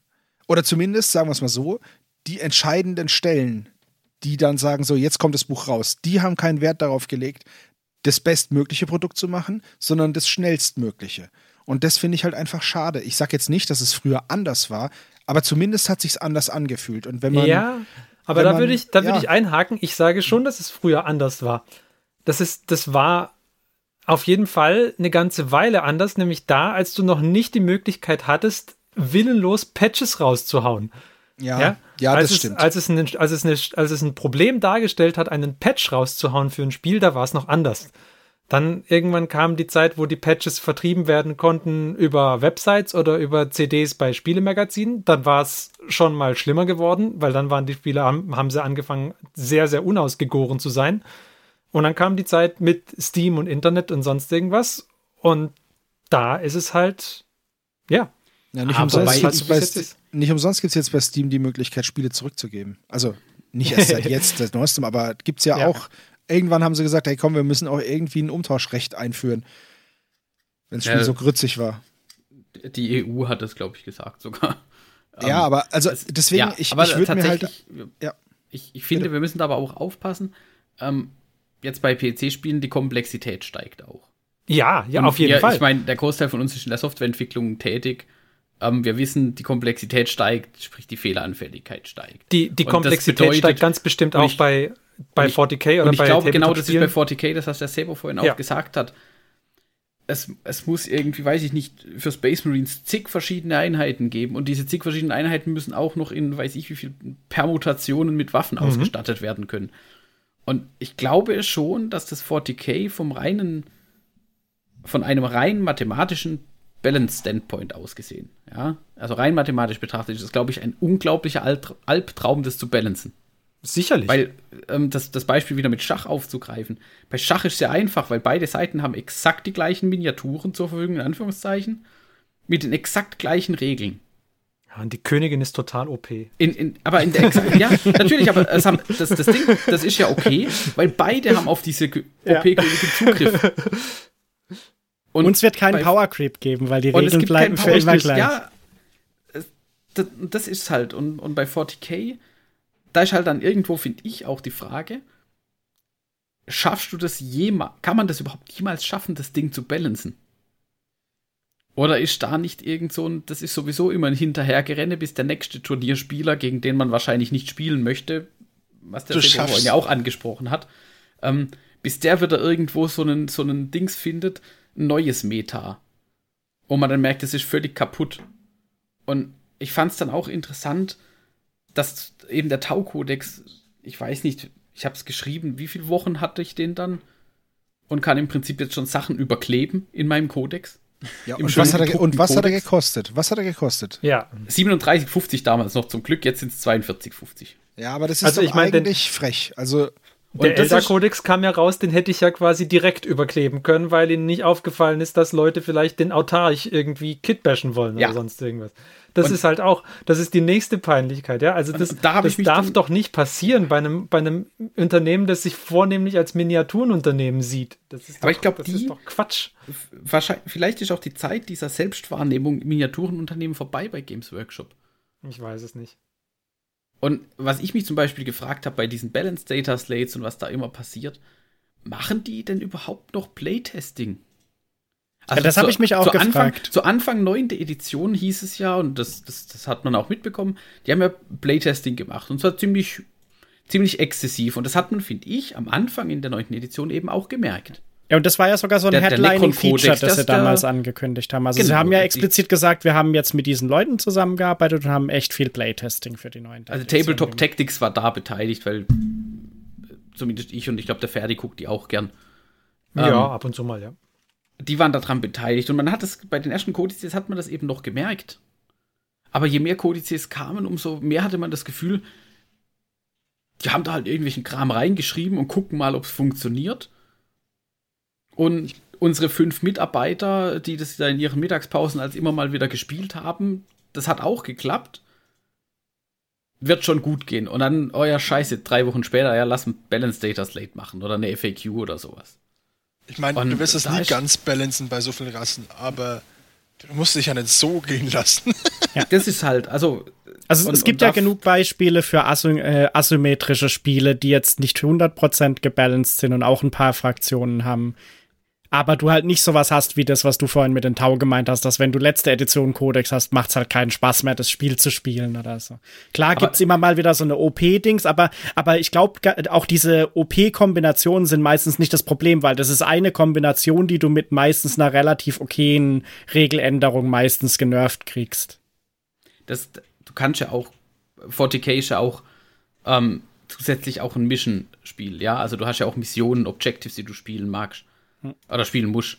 Das heißt, du kannst über die kannst du es ja auch ein bisschen. Wenn jetzt jemand nur Buckies gespielt hat, bei den Orks zum Beispiel, der hatte halt nicht wirklich eine Chance, äh, Objectives zu halten und dadurch Punkte zu generieren. Ja. Das heißt, wenn du es geschafft hast, den ein bisschen auszumanövrieren, dann hast du halt nach Punkten gewonnen. Ja, was so, also, ne? Du, du hast da ja schon auch Möglichkeiten. Nur sind da halt manchmal so Sachen dabei, wo ich mir denke, ähm, hey, also, also nicht, dass man jetzt diese Person, äh, was der Sebo ges gesagt hat, gegen die man auf Turnieren vielleicht nicht spielen möchte, ähm, dass man die fragen sollte, aber die werden halt immer sich irgendeine komische Kombination oder ein komisches Meta ausdenken, nur damit möglichst gut gewinnen können, ja, damit sie möglichst gut gewinnen können. Und das hat manchmal, glaube ich, Games Workshop nicht so im Blick und merken das erst nach dem ersten großen Turnier, was dann stattfindet. Ja. Weil da dann so zwei, drei von der Sorte auftauchen. Aber das ist doch, sowas Und- könnte man ja lösen, wenn man es wollte. Und da Du, du nimmst ja auch, du nimmst ja auch den fiesesten Hacker. statt? Genau, du nimmst ja auch Genau. den fiesesten Hacker, um deine, um deine Firewalls und so hochzuziehen, weil der weiß, wie es geht. so, und, und dann wäre es halt cool, wenn du halt so echt so Exploit-Typen da ranziehst und sagst, hier versuch den Kodex mal kaputt zu machen, bitte. So, Ja, und, und- aber, das, aber das kostet ja Zeit.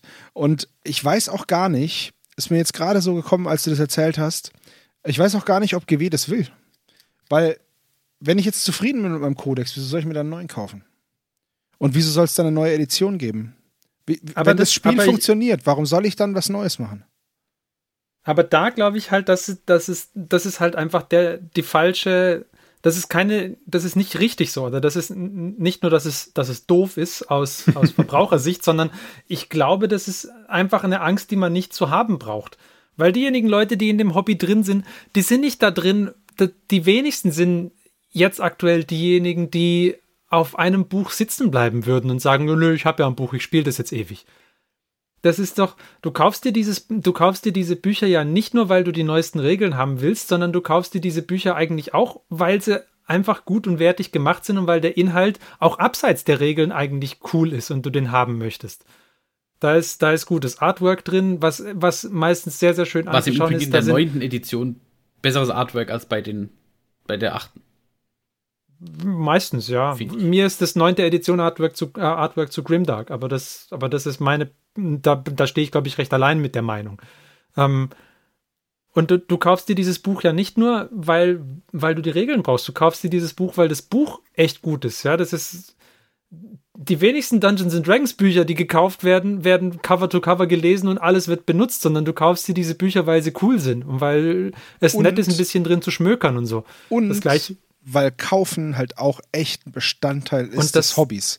Okay, du willst genau. es ja kaufen. Also das, Das ist ein Sammleraspekt auch, genau. Ge- genau, manchmal, also ich weiß nicht, ob es euch auch schon so gegangen ist, aber manchmal geht man in einen Hobbyladen und denkt sich, ich will jetzt irgendwas kaufen. Shit, ich finde aber nichts. Ah, Mann. aber ich würde jetzt echt gerne Geld mir noch nie ausgeben. so. Nein, nein, nein. Aber ich möchte jetzt eigentlich echt gerne Geld ausgeben, um was Cooles zu kaufen, um was Neues zu haben, weil ich mich an meinem Hobby so freue. So, also Ja. manchmal geht es mir schon so, dass ich da im Laden stehe und denke, ah, schade, dass ich nichts brauchen kann. Richtig. Und das, und ich glaube, du könntest dich als, als, als, als Miniaturenhersteller oder so, du könntest dich wunderbar auf diesem, auf diesem Charakter von deinen, von deinen Fans ausruhen und, und dir Mühe geben und hervorragende Produkte rausbringen. Aber stattdessen kriegst halt die halb ausgegorenen irgendwie und kriegst, wirst über, überladen mit immer mehr Regeln, die da drin stehen in deinem Kodex. Die meisten davon sind dir zu, klepp und zu, zu komplex und interessieren dich gar nicht. Und du hast immer weniger Anteil an dem, was du schmökern könntest oder so. Und das, ja, es ist einfach, es ist einfach schade. Aber wie wäre es denn, wenn man einen anderen Ansatz fahren würde und sagen würde, okay, wir machen es wie in der Softwareentwicklung und ähm, wir haben halt eine Version, die immer weiterentwickelt wird und eine, die halt mal für einen bestimmten Zeitraum von mindestens drei Jahren stabil bleibt. Ein Codex LTS. Ein Codex LTS, ein Long-Term Support. Ich wo man finde ich, ich find ja tatsächlich, eher umgekehrt. Du würdest die Editionsregeln Long-Term Support machen Ja. und die Codex-Regeln, also jetzt wohlgemerkt die Regeln des Codex, würdest du auch ständig ändern können. Ja, Und aber den schon, der- an sich, wenn du das Codex-Buch rausbringst, quasi, Genau. also Ah, Genau. Und, und dann sagst du, machst du das so, um das quasi stabil zu halten. Aber dann, wie der Sebok auch wieder gesagt hat, dann verlierst du ja vielleicht den Anreiz für Leute, auf die 10. Edition umzusteigen. So. Nee, glaube ich nicht. Weil angenommen, du hast jetzt ein Basisregelset. Und das ist jetzt LTS. So, das ist jetzt, das ist jetzt für die nächsten drei Jahre gültig. Fix. Also LTS im Übrigen für die Hörer, die, denen das jetzt nicht sagt, Ah, Long-Term Support. Okay, also du hast so eine lang anhaltende fixe Basisregelung. So, und jetzt hast du, das ist deine Major-Version, das ist deine Haupt äh, 9. Edition Basis. Und die, diese Basisregeln stellen die Grundlage für alle Bewegungsregeln fest, so wie sie es jetzt ja auch tun. Und die bleiben stabil. Das, was die Codexe ja bisher auch schon gemacht haben, ist, dass sie diese Basisregeln erweitern bzw. ersetzen durch Custom-Regeln, die die Armee mehr nach einer eigenständigen Armee sich anfüllen lassen. Sonst könntest du ja die Basisregeln in der Theorie eins zu eins umsetzen mit bisschen Wertetabellen für alle anderen Armeen. Jetzt mal abstrakt gesehen. Und ähm, wenn du jetzt hergehst und sagst, okay, dieser Kodex, der zu diesem Basisregelset zu erweitern und sagt, okay, die DevCat bekommt noch diese Sonderregel, Discussing Resilient, so, dann ist, ist das fertig. Dann hast du eine Kombination, mit der du spielen kannst. Aber wir bringen jetzt alle zwei Monate vielleicht irgendwie neue Regeln raus oder Regel-Updates. Ähm, und mit der kannst du spielen. Die ist aber dann nicht mehr sozusagen Long-Term-Support. Dann sind die abwärtskompatibel. Ja, Das ist das, das, das, was du halt erreichen möchtest, dass du sagen kannst, okay, jemand, der mit einer normalen, wenn der sich das neue Regelbuch kauft, weil da neue Regeln drin sind, ähm, weil er jetzt auf einmal die Chaos Space Marines drei Attacken haben, dann kauft er sich das, weil er die drei Attacken will. Und der andere, der einfach nur spielen will, der ähm, dessen Regelwerk, der kann trotzdem noch, ist weiterhin gültig mit seiner einen Attacke und seinem einen Lebenspunkt und er kann trotzdem mitspielen und hat genauso viel Spaß, aber er muss sich nicht das andere Ding kaufen, Aber was er das- sich eh nicht holen würde. Das, das ist halt das Problem, das wird nicht passieren, weil Ja. das, das Gesamtregelwerk zwischen allen Fraktionen kann nur zwischen allen Fraktionen gebalanced werden. Ja, das ist halt das, was du am Anfang der achten mit den Indexen quasi aber das ich will ja nicht gebalanced haben.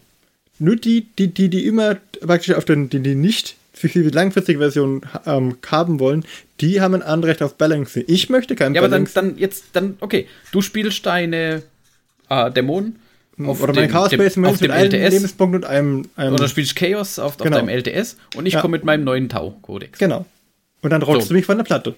Ja. Hast du Aber- dann Spaß? Aber das habe ich ja vorher gewusst an der Stelle. Ja, aber gewusst, aber was ist denn die Alternative? Das muss ja auch mal so sehen. Die Alternative ist, entweder du gibst einen Haufen Geld aus, in Anführungszeichen vielleicht, um dich auch auf den neuesten Stand zu hieven, oder du spielst nicht mehr mit mir. Und spielst dann gar nicht mehr.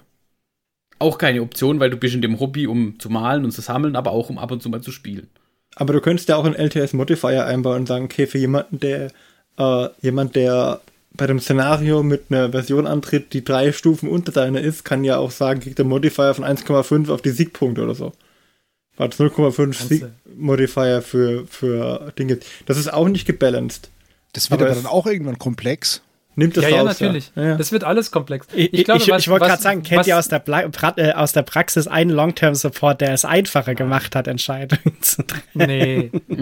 aber, aber was du, was du halt zum Beispiel auch überlegen könntest, wäre die ganzen Sachen wie armeeweite Sonderregeln oder sowas, die bringst du halt im Kodex von mir aus.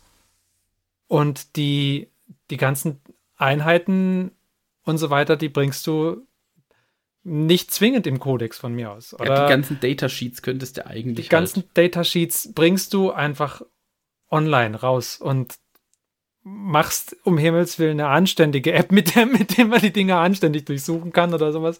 Ja. Und, oder Um oder, oder du, du, du bringst halt mit jeder Edition Indexe, Indexregeln raus und die sind gebalanced und mit denen kannst du spielen. Das ist auch eine Option.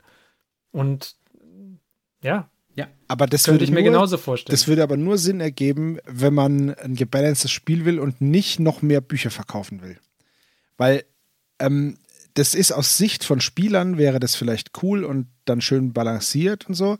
Aber aus Sicht des Unternehmens, das die Bücher vertreibt, ist es natürlich Quatsch, weil ähm, ich sag mal so, wenn jetzt, wenn jetzt die zehnte Edition kommt und ich möchte weiter mit meiner Armee spielen, in, der ich jetzt, in die ich jetzt schon Geld und Zeit investiert habe, dann ja, dann okay, dann kann man natürlich sagen, ja, in meinem Freundeskreis spielen alle nur neunte Edition und dann sagt der erste, ja, ich kaufe mir das mal, ich gucke mir es nur mal an.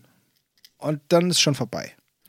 Weil derjenige ist dann der Erste, der umgekippt ist, in Anführungszeichen, und dann sagen die, komm, wir spielen einmal nach zehn Editionen, ja, warte, ich kaufe mir den Kodex und zack, ist es schon passiert. Ja. Und ich meine, ich habe hier auch alle Regeln, um meine Orks nach der zweiten Edition zu spielen. Ich mach's aber nicht. so, äh, das ist, brauche ich nicht. Ich mach's nicht. Ich habe alles da, aber ich mach's ja doch nicht. Weil, weil es gibt ja auch neuen shiny Kram und den will ich ja haben. Und ähm, früher war es so in, in der Rogue Trader Zeit, also ganz am Anfang, da gab es ja keine Kodice. Da war ja alles im Regelwerk. So, das ist ja ähnlich wie bei Frostgrave zum Beispiel. Da kaufst du dir ein Buch und in dem Grundregelwerk sind dann die Regeln drin für das Spiel und die Einheiten. Und mit Erweiterungen kommen dann neue Einheiten dazu, aber es ist egal, du kannst trotzdem ja, im Endeffekt kaufst du dann ein DLC noch mit neuen Maps oder Skins. So. Aber du kannst das Grundregelwerk auch so spielen und brauchst nicht noch den Fallensteller oder so. Der bringt zwar schöne Regeln mit, aber ist egal. Und sowas würde ich mir halt wünschen, dass es natürlich durch, es gibt zu viele Fraktionen, um ähm, jetzt mit nur einem Regelwerk, das würde unfassbar fett werden. Aber man könnte es ja vielleicht in diese vier Fraktionen aufteilen, die es auch bei AOS gibt, dieses äh, Order, Chaos, Destruction und Death. Und dann könnte man sagen, okay, alle Death-Einheiten sind halt da drin. Das ist jetzt auch nicht der weiße letzter Schluss, aber dann wäre es zumindest, ähm, weiß ich nicht, vielleicht weniger Zettelwirtschaft. Und wenn dann halt, es muss ja auch nicht, wie ich es vorhin gesagt habe, es muss ja auch nicht, wieso muss ein Death Guard Marine so unfassbar viele Ausrüstungsoptionen haben? ähm, das ist, Ja. der Plague Marine hat eine ganze DIN A4-Seite Ausrüstungsoptionen. Ja. Und, der, und der normale Chaos Space Marine hat nochmal eine andere Seite. Und der Corn Marine, der hat halt nur die Axt, okay, aber so. Hey. Aber, aber ihr wisst, auch völlig für Er braucht nicht mehr. genau. Aber ihr wisst, was ich meine. Ich fände es halt Ja. einfach schöner, wenn man, wenn man, und das wäre dann auch vom Balancing her einfacher, wenn es halt nicht, ich weiß nicht, wie viele einzelne Nahkampf, einhändige Nahkampfwaffen es im 40k-Universum gibt, aber es sind bestimmt Dutzende. Aber braucht man die denn? Also jetzt nur mal zum Vergleich. Wir, Martin und ich haben ja beim letzten Mal, äh, beim letzten Spielen äh, AOS zweite Edition gespielt. Und weil wir, wir haben keine dritte Editionsregel, ich will mir die auch nicht kaufen. Ich hatte ja gesagt, wir, ich bleibe auf der zweiten Edition stehen, weil die dritte kam raus, bevor ich ein einziges Mal dazu gekommen bin, die zweite zu spielen. Das habe ich gehört, ja. Ja. Und das, das, war, das war super. Ich, also, ich muss sagen, ich hatte bei dem AOS-Spiel mehr Spaß als bei den 40k-Spielen. Und es lag nicht daran, dass das, äh, oder, oder anders gesagt, es hat die Tatsache, dass ich keine Stratagems zur Verfügung hatte oder dass meine ganzen Geister genau eine Waffenoption hatten, ähm, das hat dem Spaß keinen Abbruch getan. Das hat prima gepasst. Ja, die, die, die, Ja. die, die, die Optionsvielfalt, die du bei den Death Guard Marine hast, die hast du bei keiner einzigen von meinen AOS-Einheiten. Die sind alle so, so, äh, so klein, dass du sie ohne Probleme auf einen DIN A6, äh, auf ein DIN A6-Kärtchen drucken kannst, inklusive sämtlicher Spezialregeln und Bild. Ja. Und Ähm, schlechter macht es das deswegen auch und das, nicht. Ne? das äh, hat von, aus meiner Sicht hat es das Spiel aber überhaupt nicht schlechter gemacht. Ich weiß nicht, Martin kann mich gerne korrigieren, aber Äh, furchtbar. Also, nee, alles gut. Ich war ganz gut. ja, also ich hatte nicht weniger Spaß, also, oder beziehungsweise ich hatte mehr Spaß als bei dem 40k-Spiel, was ich davor hatte. Ähm, ja, das ist ich das, weiß was nicht, ich, das, das ist das, was ich vorhin gemeint habe. Nur weil es ähm, weil's kompliziert ist, heißt es Ja. nicht, dass es dann auch gut oder komplex, also ja, das ist, wie sage ich das jetzt, dass es tief ist. Also nur weil es total kompliziert ist, heißt es ja nicht, dass es, dass es auch taktische Tiefe bietet. Wenn ich, wenn ich, ich weiß nicht, wie viele Ausrüstungsoptionen das sind, aber zehn oder zwölf Ausrüstungsoptionen für einen Infanteristen habe, dann macht es das ja nicht besser. Äh, Also, was kann nicht der denn noch notwendigerweise. machen? Das macht es auch nicht unbedingt schlechter. Ja, also, nein, du aber- es, du kannst es auch gut machen und dann ist es genauso spaßig, aber du kannst es auch kaputt machen. Natürlich möchte Games Leichter. Workshop jetzt zum Beispiel für jeden Plague Marine eine einzelne Waffe auch kaufen. Es gibt halt, du kannst aus dem, aus diesem Gussrahmen kannst du halt jede Waffenoption einmal bauen. So, das ist schon cool. Das macht auch Spaß, aber Du kannst nicht ein ganzes Squad mit der gleichen Waffe ausrüsten. Nee, das geht nicht. Also das, du, das ist halt, du, du kannst dann halt verschiedene Waffenoptionen musst du dann nehmen und dann hast du aber einen Haufen noch übrig und dann fehlen dir aber noch Messer und also früher war es so, dass, dass du die Leute viel besser, also viel, viel ähm, spezialisierter ausrüsten konntest. Und jetzt, dann haben sie gemerkt, ah, in dem Gussrahmen ist ja gar nicht, das ist dann natürlich auch wieder cool, in dem Gussrahmen haben sie jetzt nicht genug Seuchenmesser drin. Dann machen wir halt so, wenn du diese Box kaufst, dann kannst du alles, was da drin ist, auch einsetzen. Das ist schon cool. Mich Weil- gruselt's, Bitte? mich gruselt's immer eher dann, wenn ich so, also letzte Edition äh, Mechanicus, wo dann in der, wo du glaube ich ähm, im 10er Trupp zwei Arquebus mitnehmen konntest, du kannst aber nur eine bauen. Ja, das fand ich sehr lustig. Das, Das, das war auch so eine Sache, oder? Ne? Ja, das ist Alter. halt, das ist halt Absicht, ne? Und das ist halt dann auch Ja, Geldschnellerei. da finde ich das andersrum besser, wenn sie sagen, ja, du kannst den, den Plague Marine Trupp aufstellen und wenn du dir eine Schachtel kaufst, dann sind da alle Optionen drin, die du brauchst und dann kannst du den so aufstellen. Das ist ein legaler Trupp. Das finde ich cool, weil das war halt früher nicht so. Da hast du dann halt, da gab es halt noch mehr diese Blister, dass du dann halt drei Boys mit Bazooka gekauft hast. Die waren dann halt in einer Schachtel oder in einem so einem Blister, dann konntest du die kaufen und dann hattest du die. Und das haben sie ja dann irgendwann nicht mehr gemacht. Jetzt gibt es das ja nicht mehr so. Es gibt die Charaktermodelle noch als Blister, aber ich weiß nicht, ob es noch, noch zusätzliche Spezialisten gibt für verschiedene Trupps. Das weiß ich jetzt gar nicht. Ich glaube es nicht, ne? Dass Nee, du eine, nee, eine normalerweise kannst, ja. krieg, du kaufst immer eine Einheit und wenn die Einheit Spezialisten haben darf, dann ist meistens einer mit dabei. Ja. Für Das Einzige, die was- du Einheit separat kriegst, sind irgendwie mindestens so einer ist Charakter. und, und dann hat der die Ausrüstungsoption, die halt der Spezialist haben kann dabei. das ist halt, das kommt halt auch, ich denke mal, ohne jetzt den Einblick zu haben, kommt es halt auch daher, die sagen, hopp, baut mal ein paar coole Marines, dann bauen die die und dann wird geguckt, ah, der hat einen Dreschflegel, ah, der hat dies, der hat das, da machen wir jetzt Regeln. so, also das kann, also, ne, so, so rum kann es ja auch sein. Und dann sagt man halt, hey, das ist eine coole Idee, so ein Flegel und so, und die wollen ja auch schon so ein bisschen den Flair vermitteln. Ich finde halt trotzdem, der Flegel könnte ja auch Count S was anderes sein. So, und man hätte dann halt einfach nur eine andere Option, also eine andere Optik und nicht 50 verschiedene Waffen. Ich habe Äxte und, und Knüppel und Flegel und Keulen und Schwerter. Das, das habe ich und Messer. Ich habe ja Schwerter und Messer in meiner Liste. Das ist halt alles so.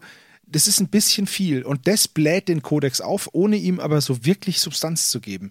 Weil es, es kristallisiert sich dann ja auch sehr schnell so ein, so ein Perfect Bild raus. Und den baust du dann. Weil du willst ja schon auch, eh- also ich habe jetzt noch nie eine Armee gebaut, wo ich mir gedacht habe, ah, die eine ist eigentlich voll schlecht. Ich baue die trotzdem. So. Also, weil, äh, naja, schon auch, Also ich, aber hab, ich baue meine Armeen eigentlich hauptsächlich nach der Option, die ich am besten aussehend finde. Oder wenn mich irgendwas beim Bauen zu arg nervt, weil ich sage, ich bin nicht in der Lage dazu, diese Kanone dem Marine hier in die Hand zu geben. Sie fällt mir ständig runter oder was weiß ich was, dann baue ich sie halt nicht. Also Ja, das habe ich auch okay. schon gemacht, wo ich gesagt habe, nein, ich sehe es nicht ein, Scopes auf, diese, auf dieses Gewehr draufzusetzen, das kann ich nicht, bin ich zu zittrig dafür, lasse ich, fertig. Ja, okay, aber ich würde zum Beispiel, wenn du Ähm. jetzt gegen mich spielst, würde ich sagen, ja, dann haben die das halt jetzt. Muss ja nicht immer Visivik sein. Kann ja auch. Ja, das, genau. Ne? Also dann ist halt Count As, das ist schon in Ordnung. Deswegen, also, ah, das ist alles, wir, wir diskutieren hier schon sehr lange Mhm. und kommen nicht auf einen grünen Zweig. ich glaube, Vielleicht, vielleicht gibt es den auch nicht. ich glaube, den gibt's nicht. Aber was wir, ich glaube, was wir alle unterschreiben können, ist, dass man gerne ein bisschen mehr Zeit zwischen den ähm, Editionswechseln haben könnte und ein bisschen mehr Zeit zwischen äh, ich habe mir einen neuen Kodex gekauft und der Kodex ist schon nichts mehr wert. Ja, ein bisschen, ein bisschen haltbarer. Also längere Ja. Turnaround-Zeiten und, und einen haltbareren Kodex. Ja, ich finde aber auch dazu und einen, mit dem, gehört- du, mit dem du mehr Chancen hast, dass, dass du ein. Ich meine, bei, bei dem Bier- und Brezelspiel ist es dir auch relativ egal, wie balanciert oder nicht balanciert es ist, solange es nicht so ist, wie Marc es gesagt hat, dass du halt irgendwie einfach an der, an der Edition keinen Spaß haben kannst, weil deine Armee nicht mit der, mit der Edition anständig harmoniert. ja, Wobei das, auch hier wieder, äh, es, Spaß ist halt subjektiv und ich finde, die Idee, aber wer, mit, du aber hast wer so ein, verliert denn gern? Also, du hast so ein, ja, also Ja, ich habe kein Problem damit zu verlieren, solange es danach aussah, als ob ich eine Chance gehabt hätte Ja, oder genau. das Spiel cool Aber- war und Spaß gemacht hat. Also genau, zu, zu, aber, aber die, es beschweren sich alle, dass die Bayern zum zehnten Mal Meister geworden sind.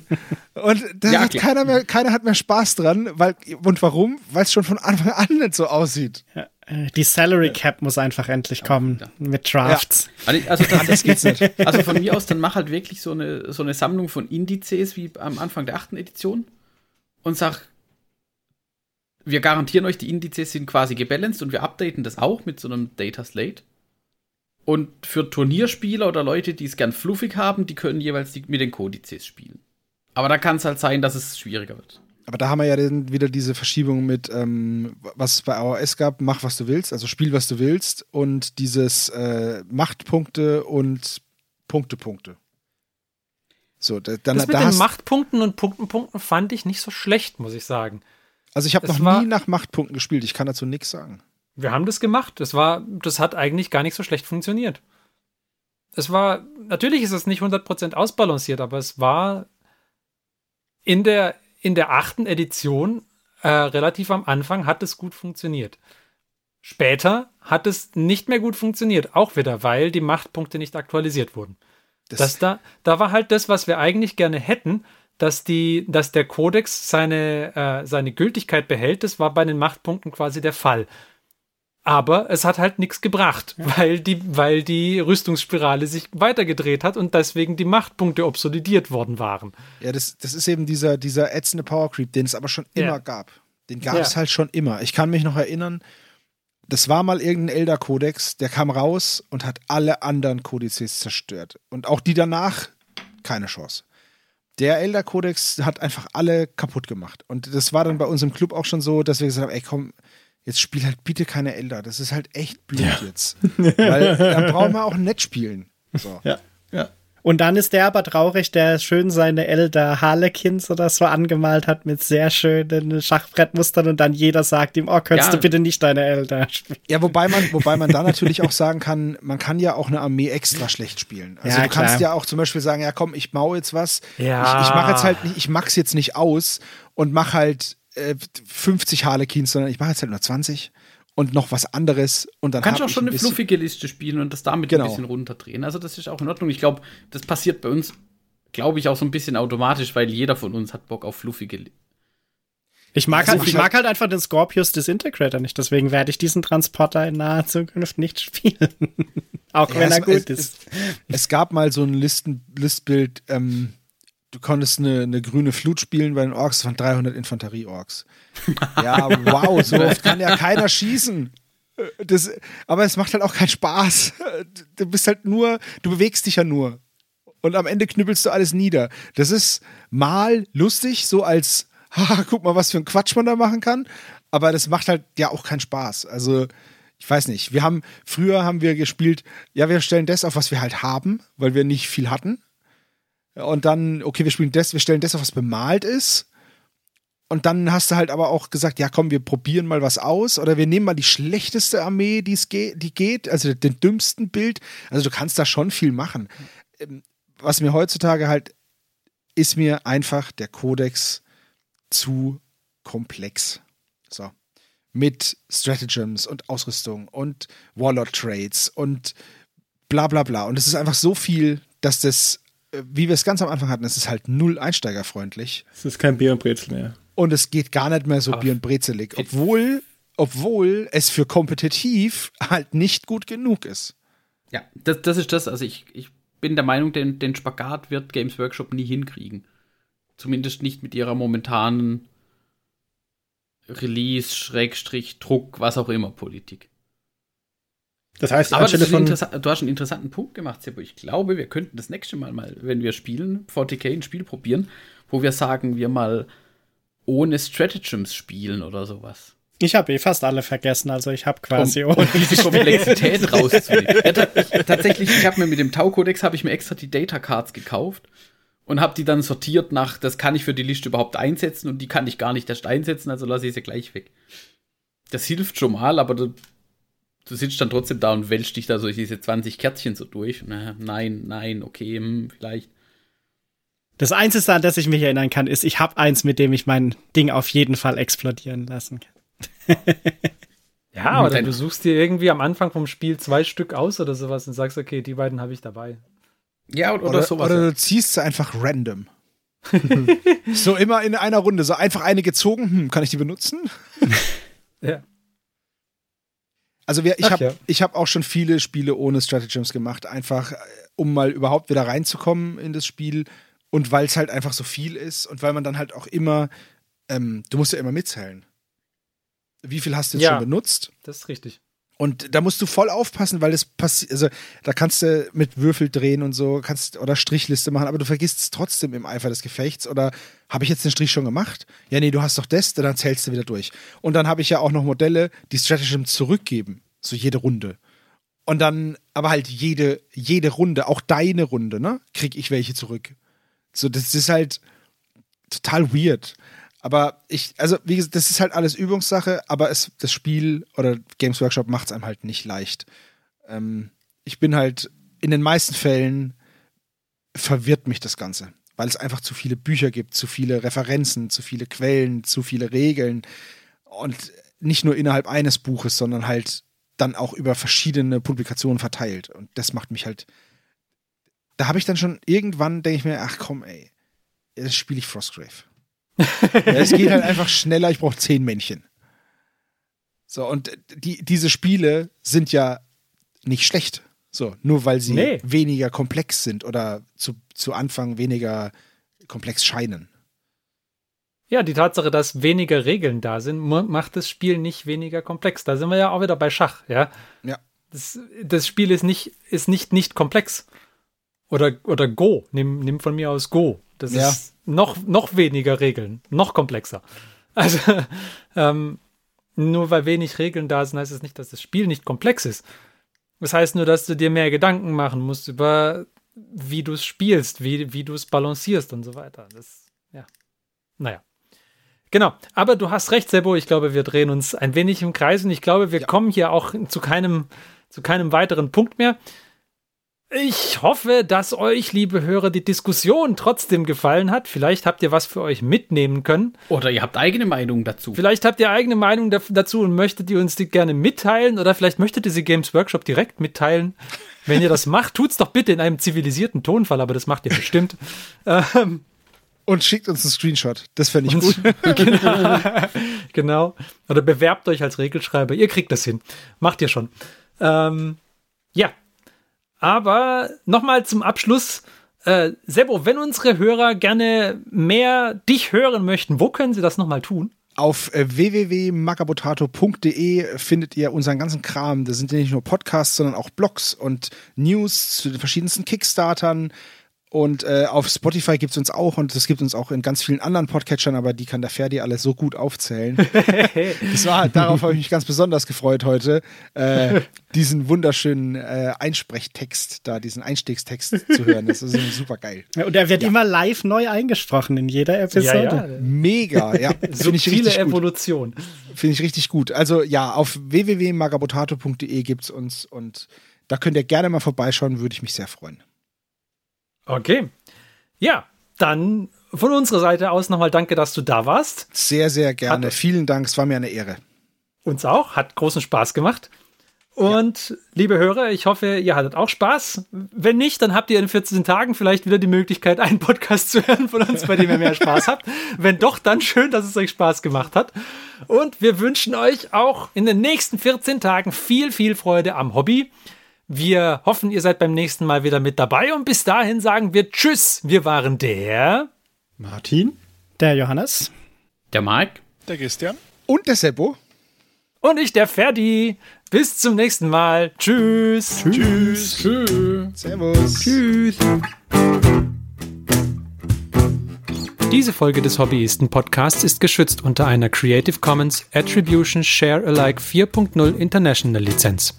Wenn ihr die Hobbyisten kontaktieren möchtet, besucht uns auf Twitter unter twitter.com slash diehobbyisten, besucht uns auf Facebook unter facebook.com slash diehobbyisten oder schreibt uns eine E-Mail an info at diehobbyisten.net. All diese Informationen findet ihr auch auf unserer Homepage unter www.diehobbyisten.net.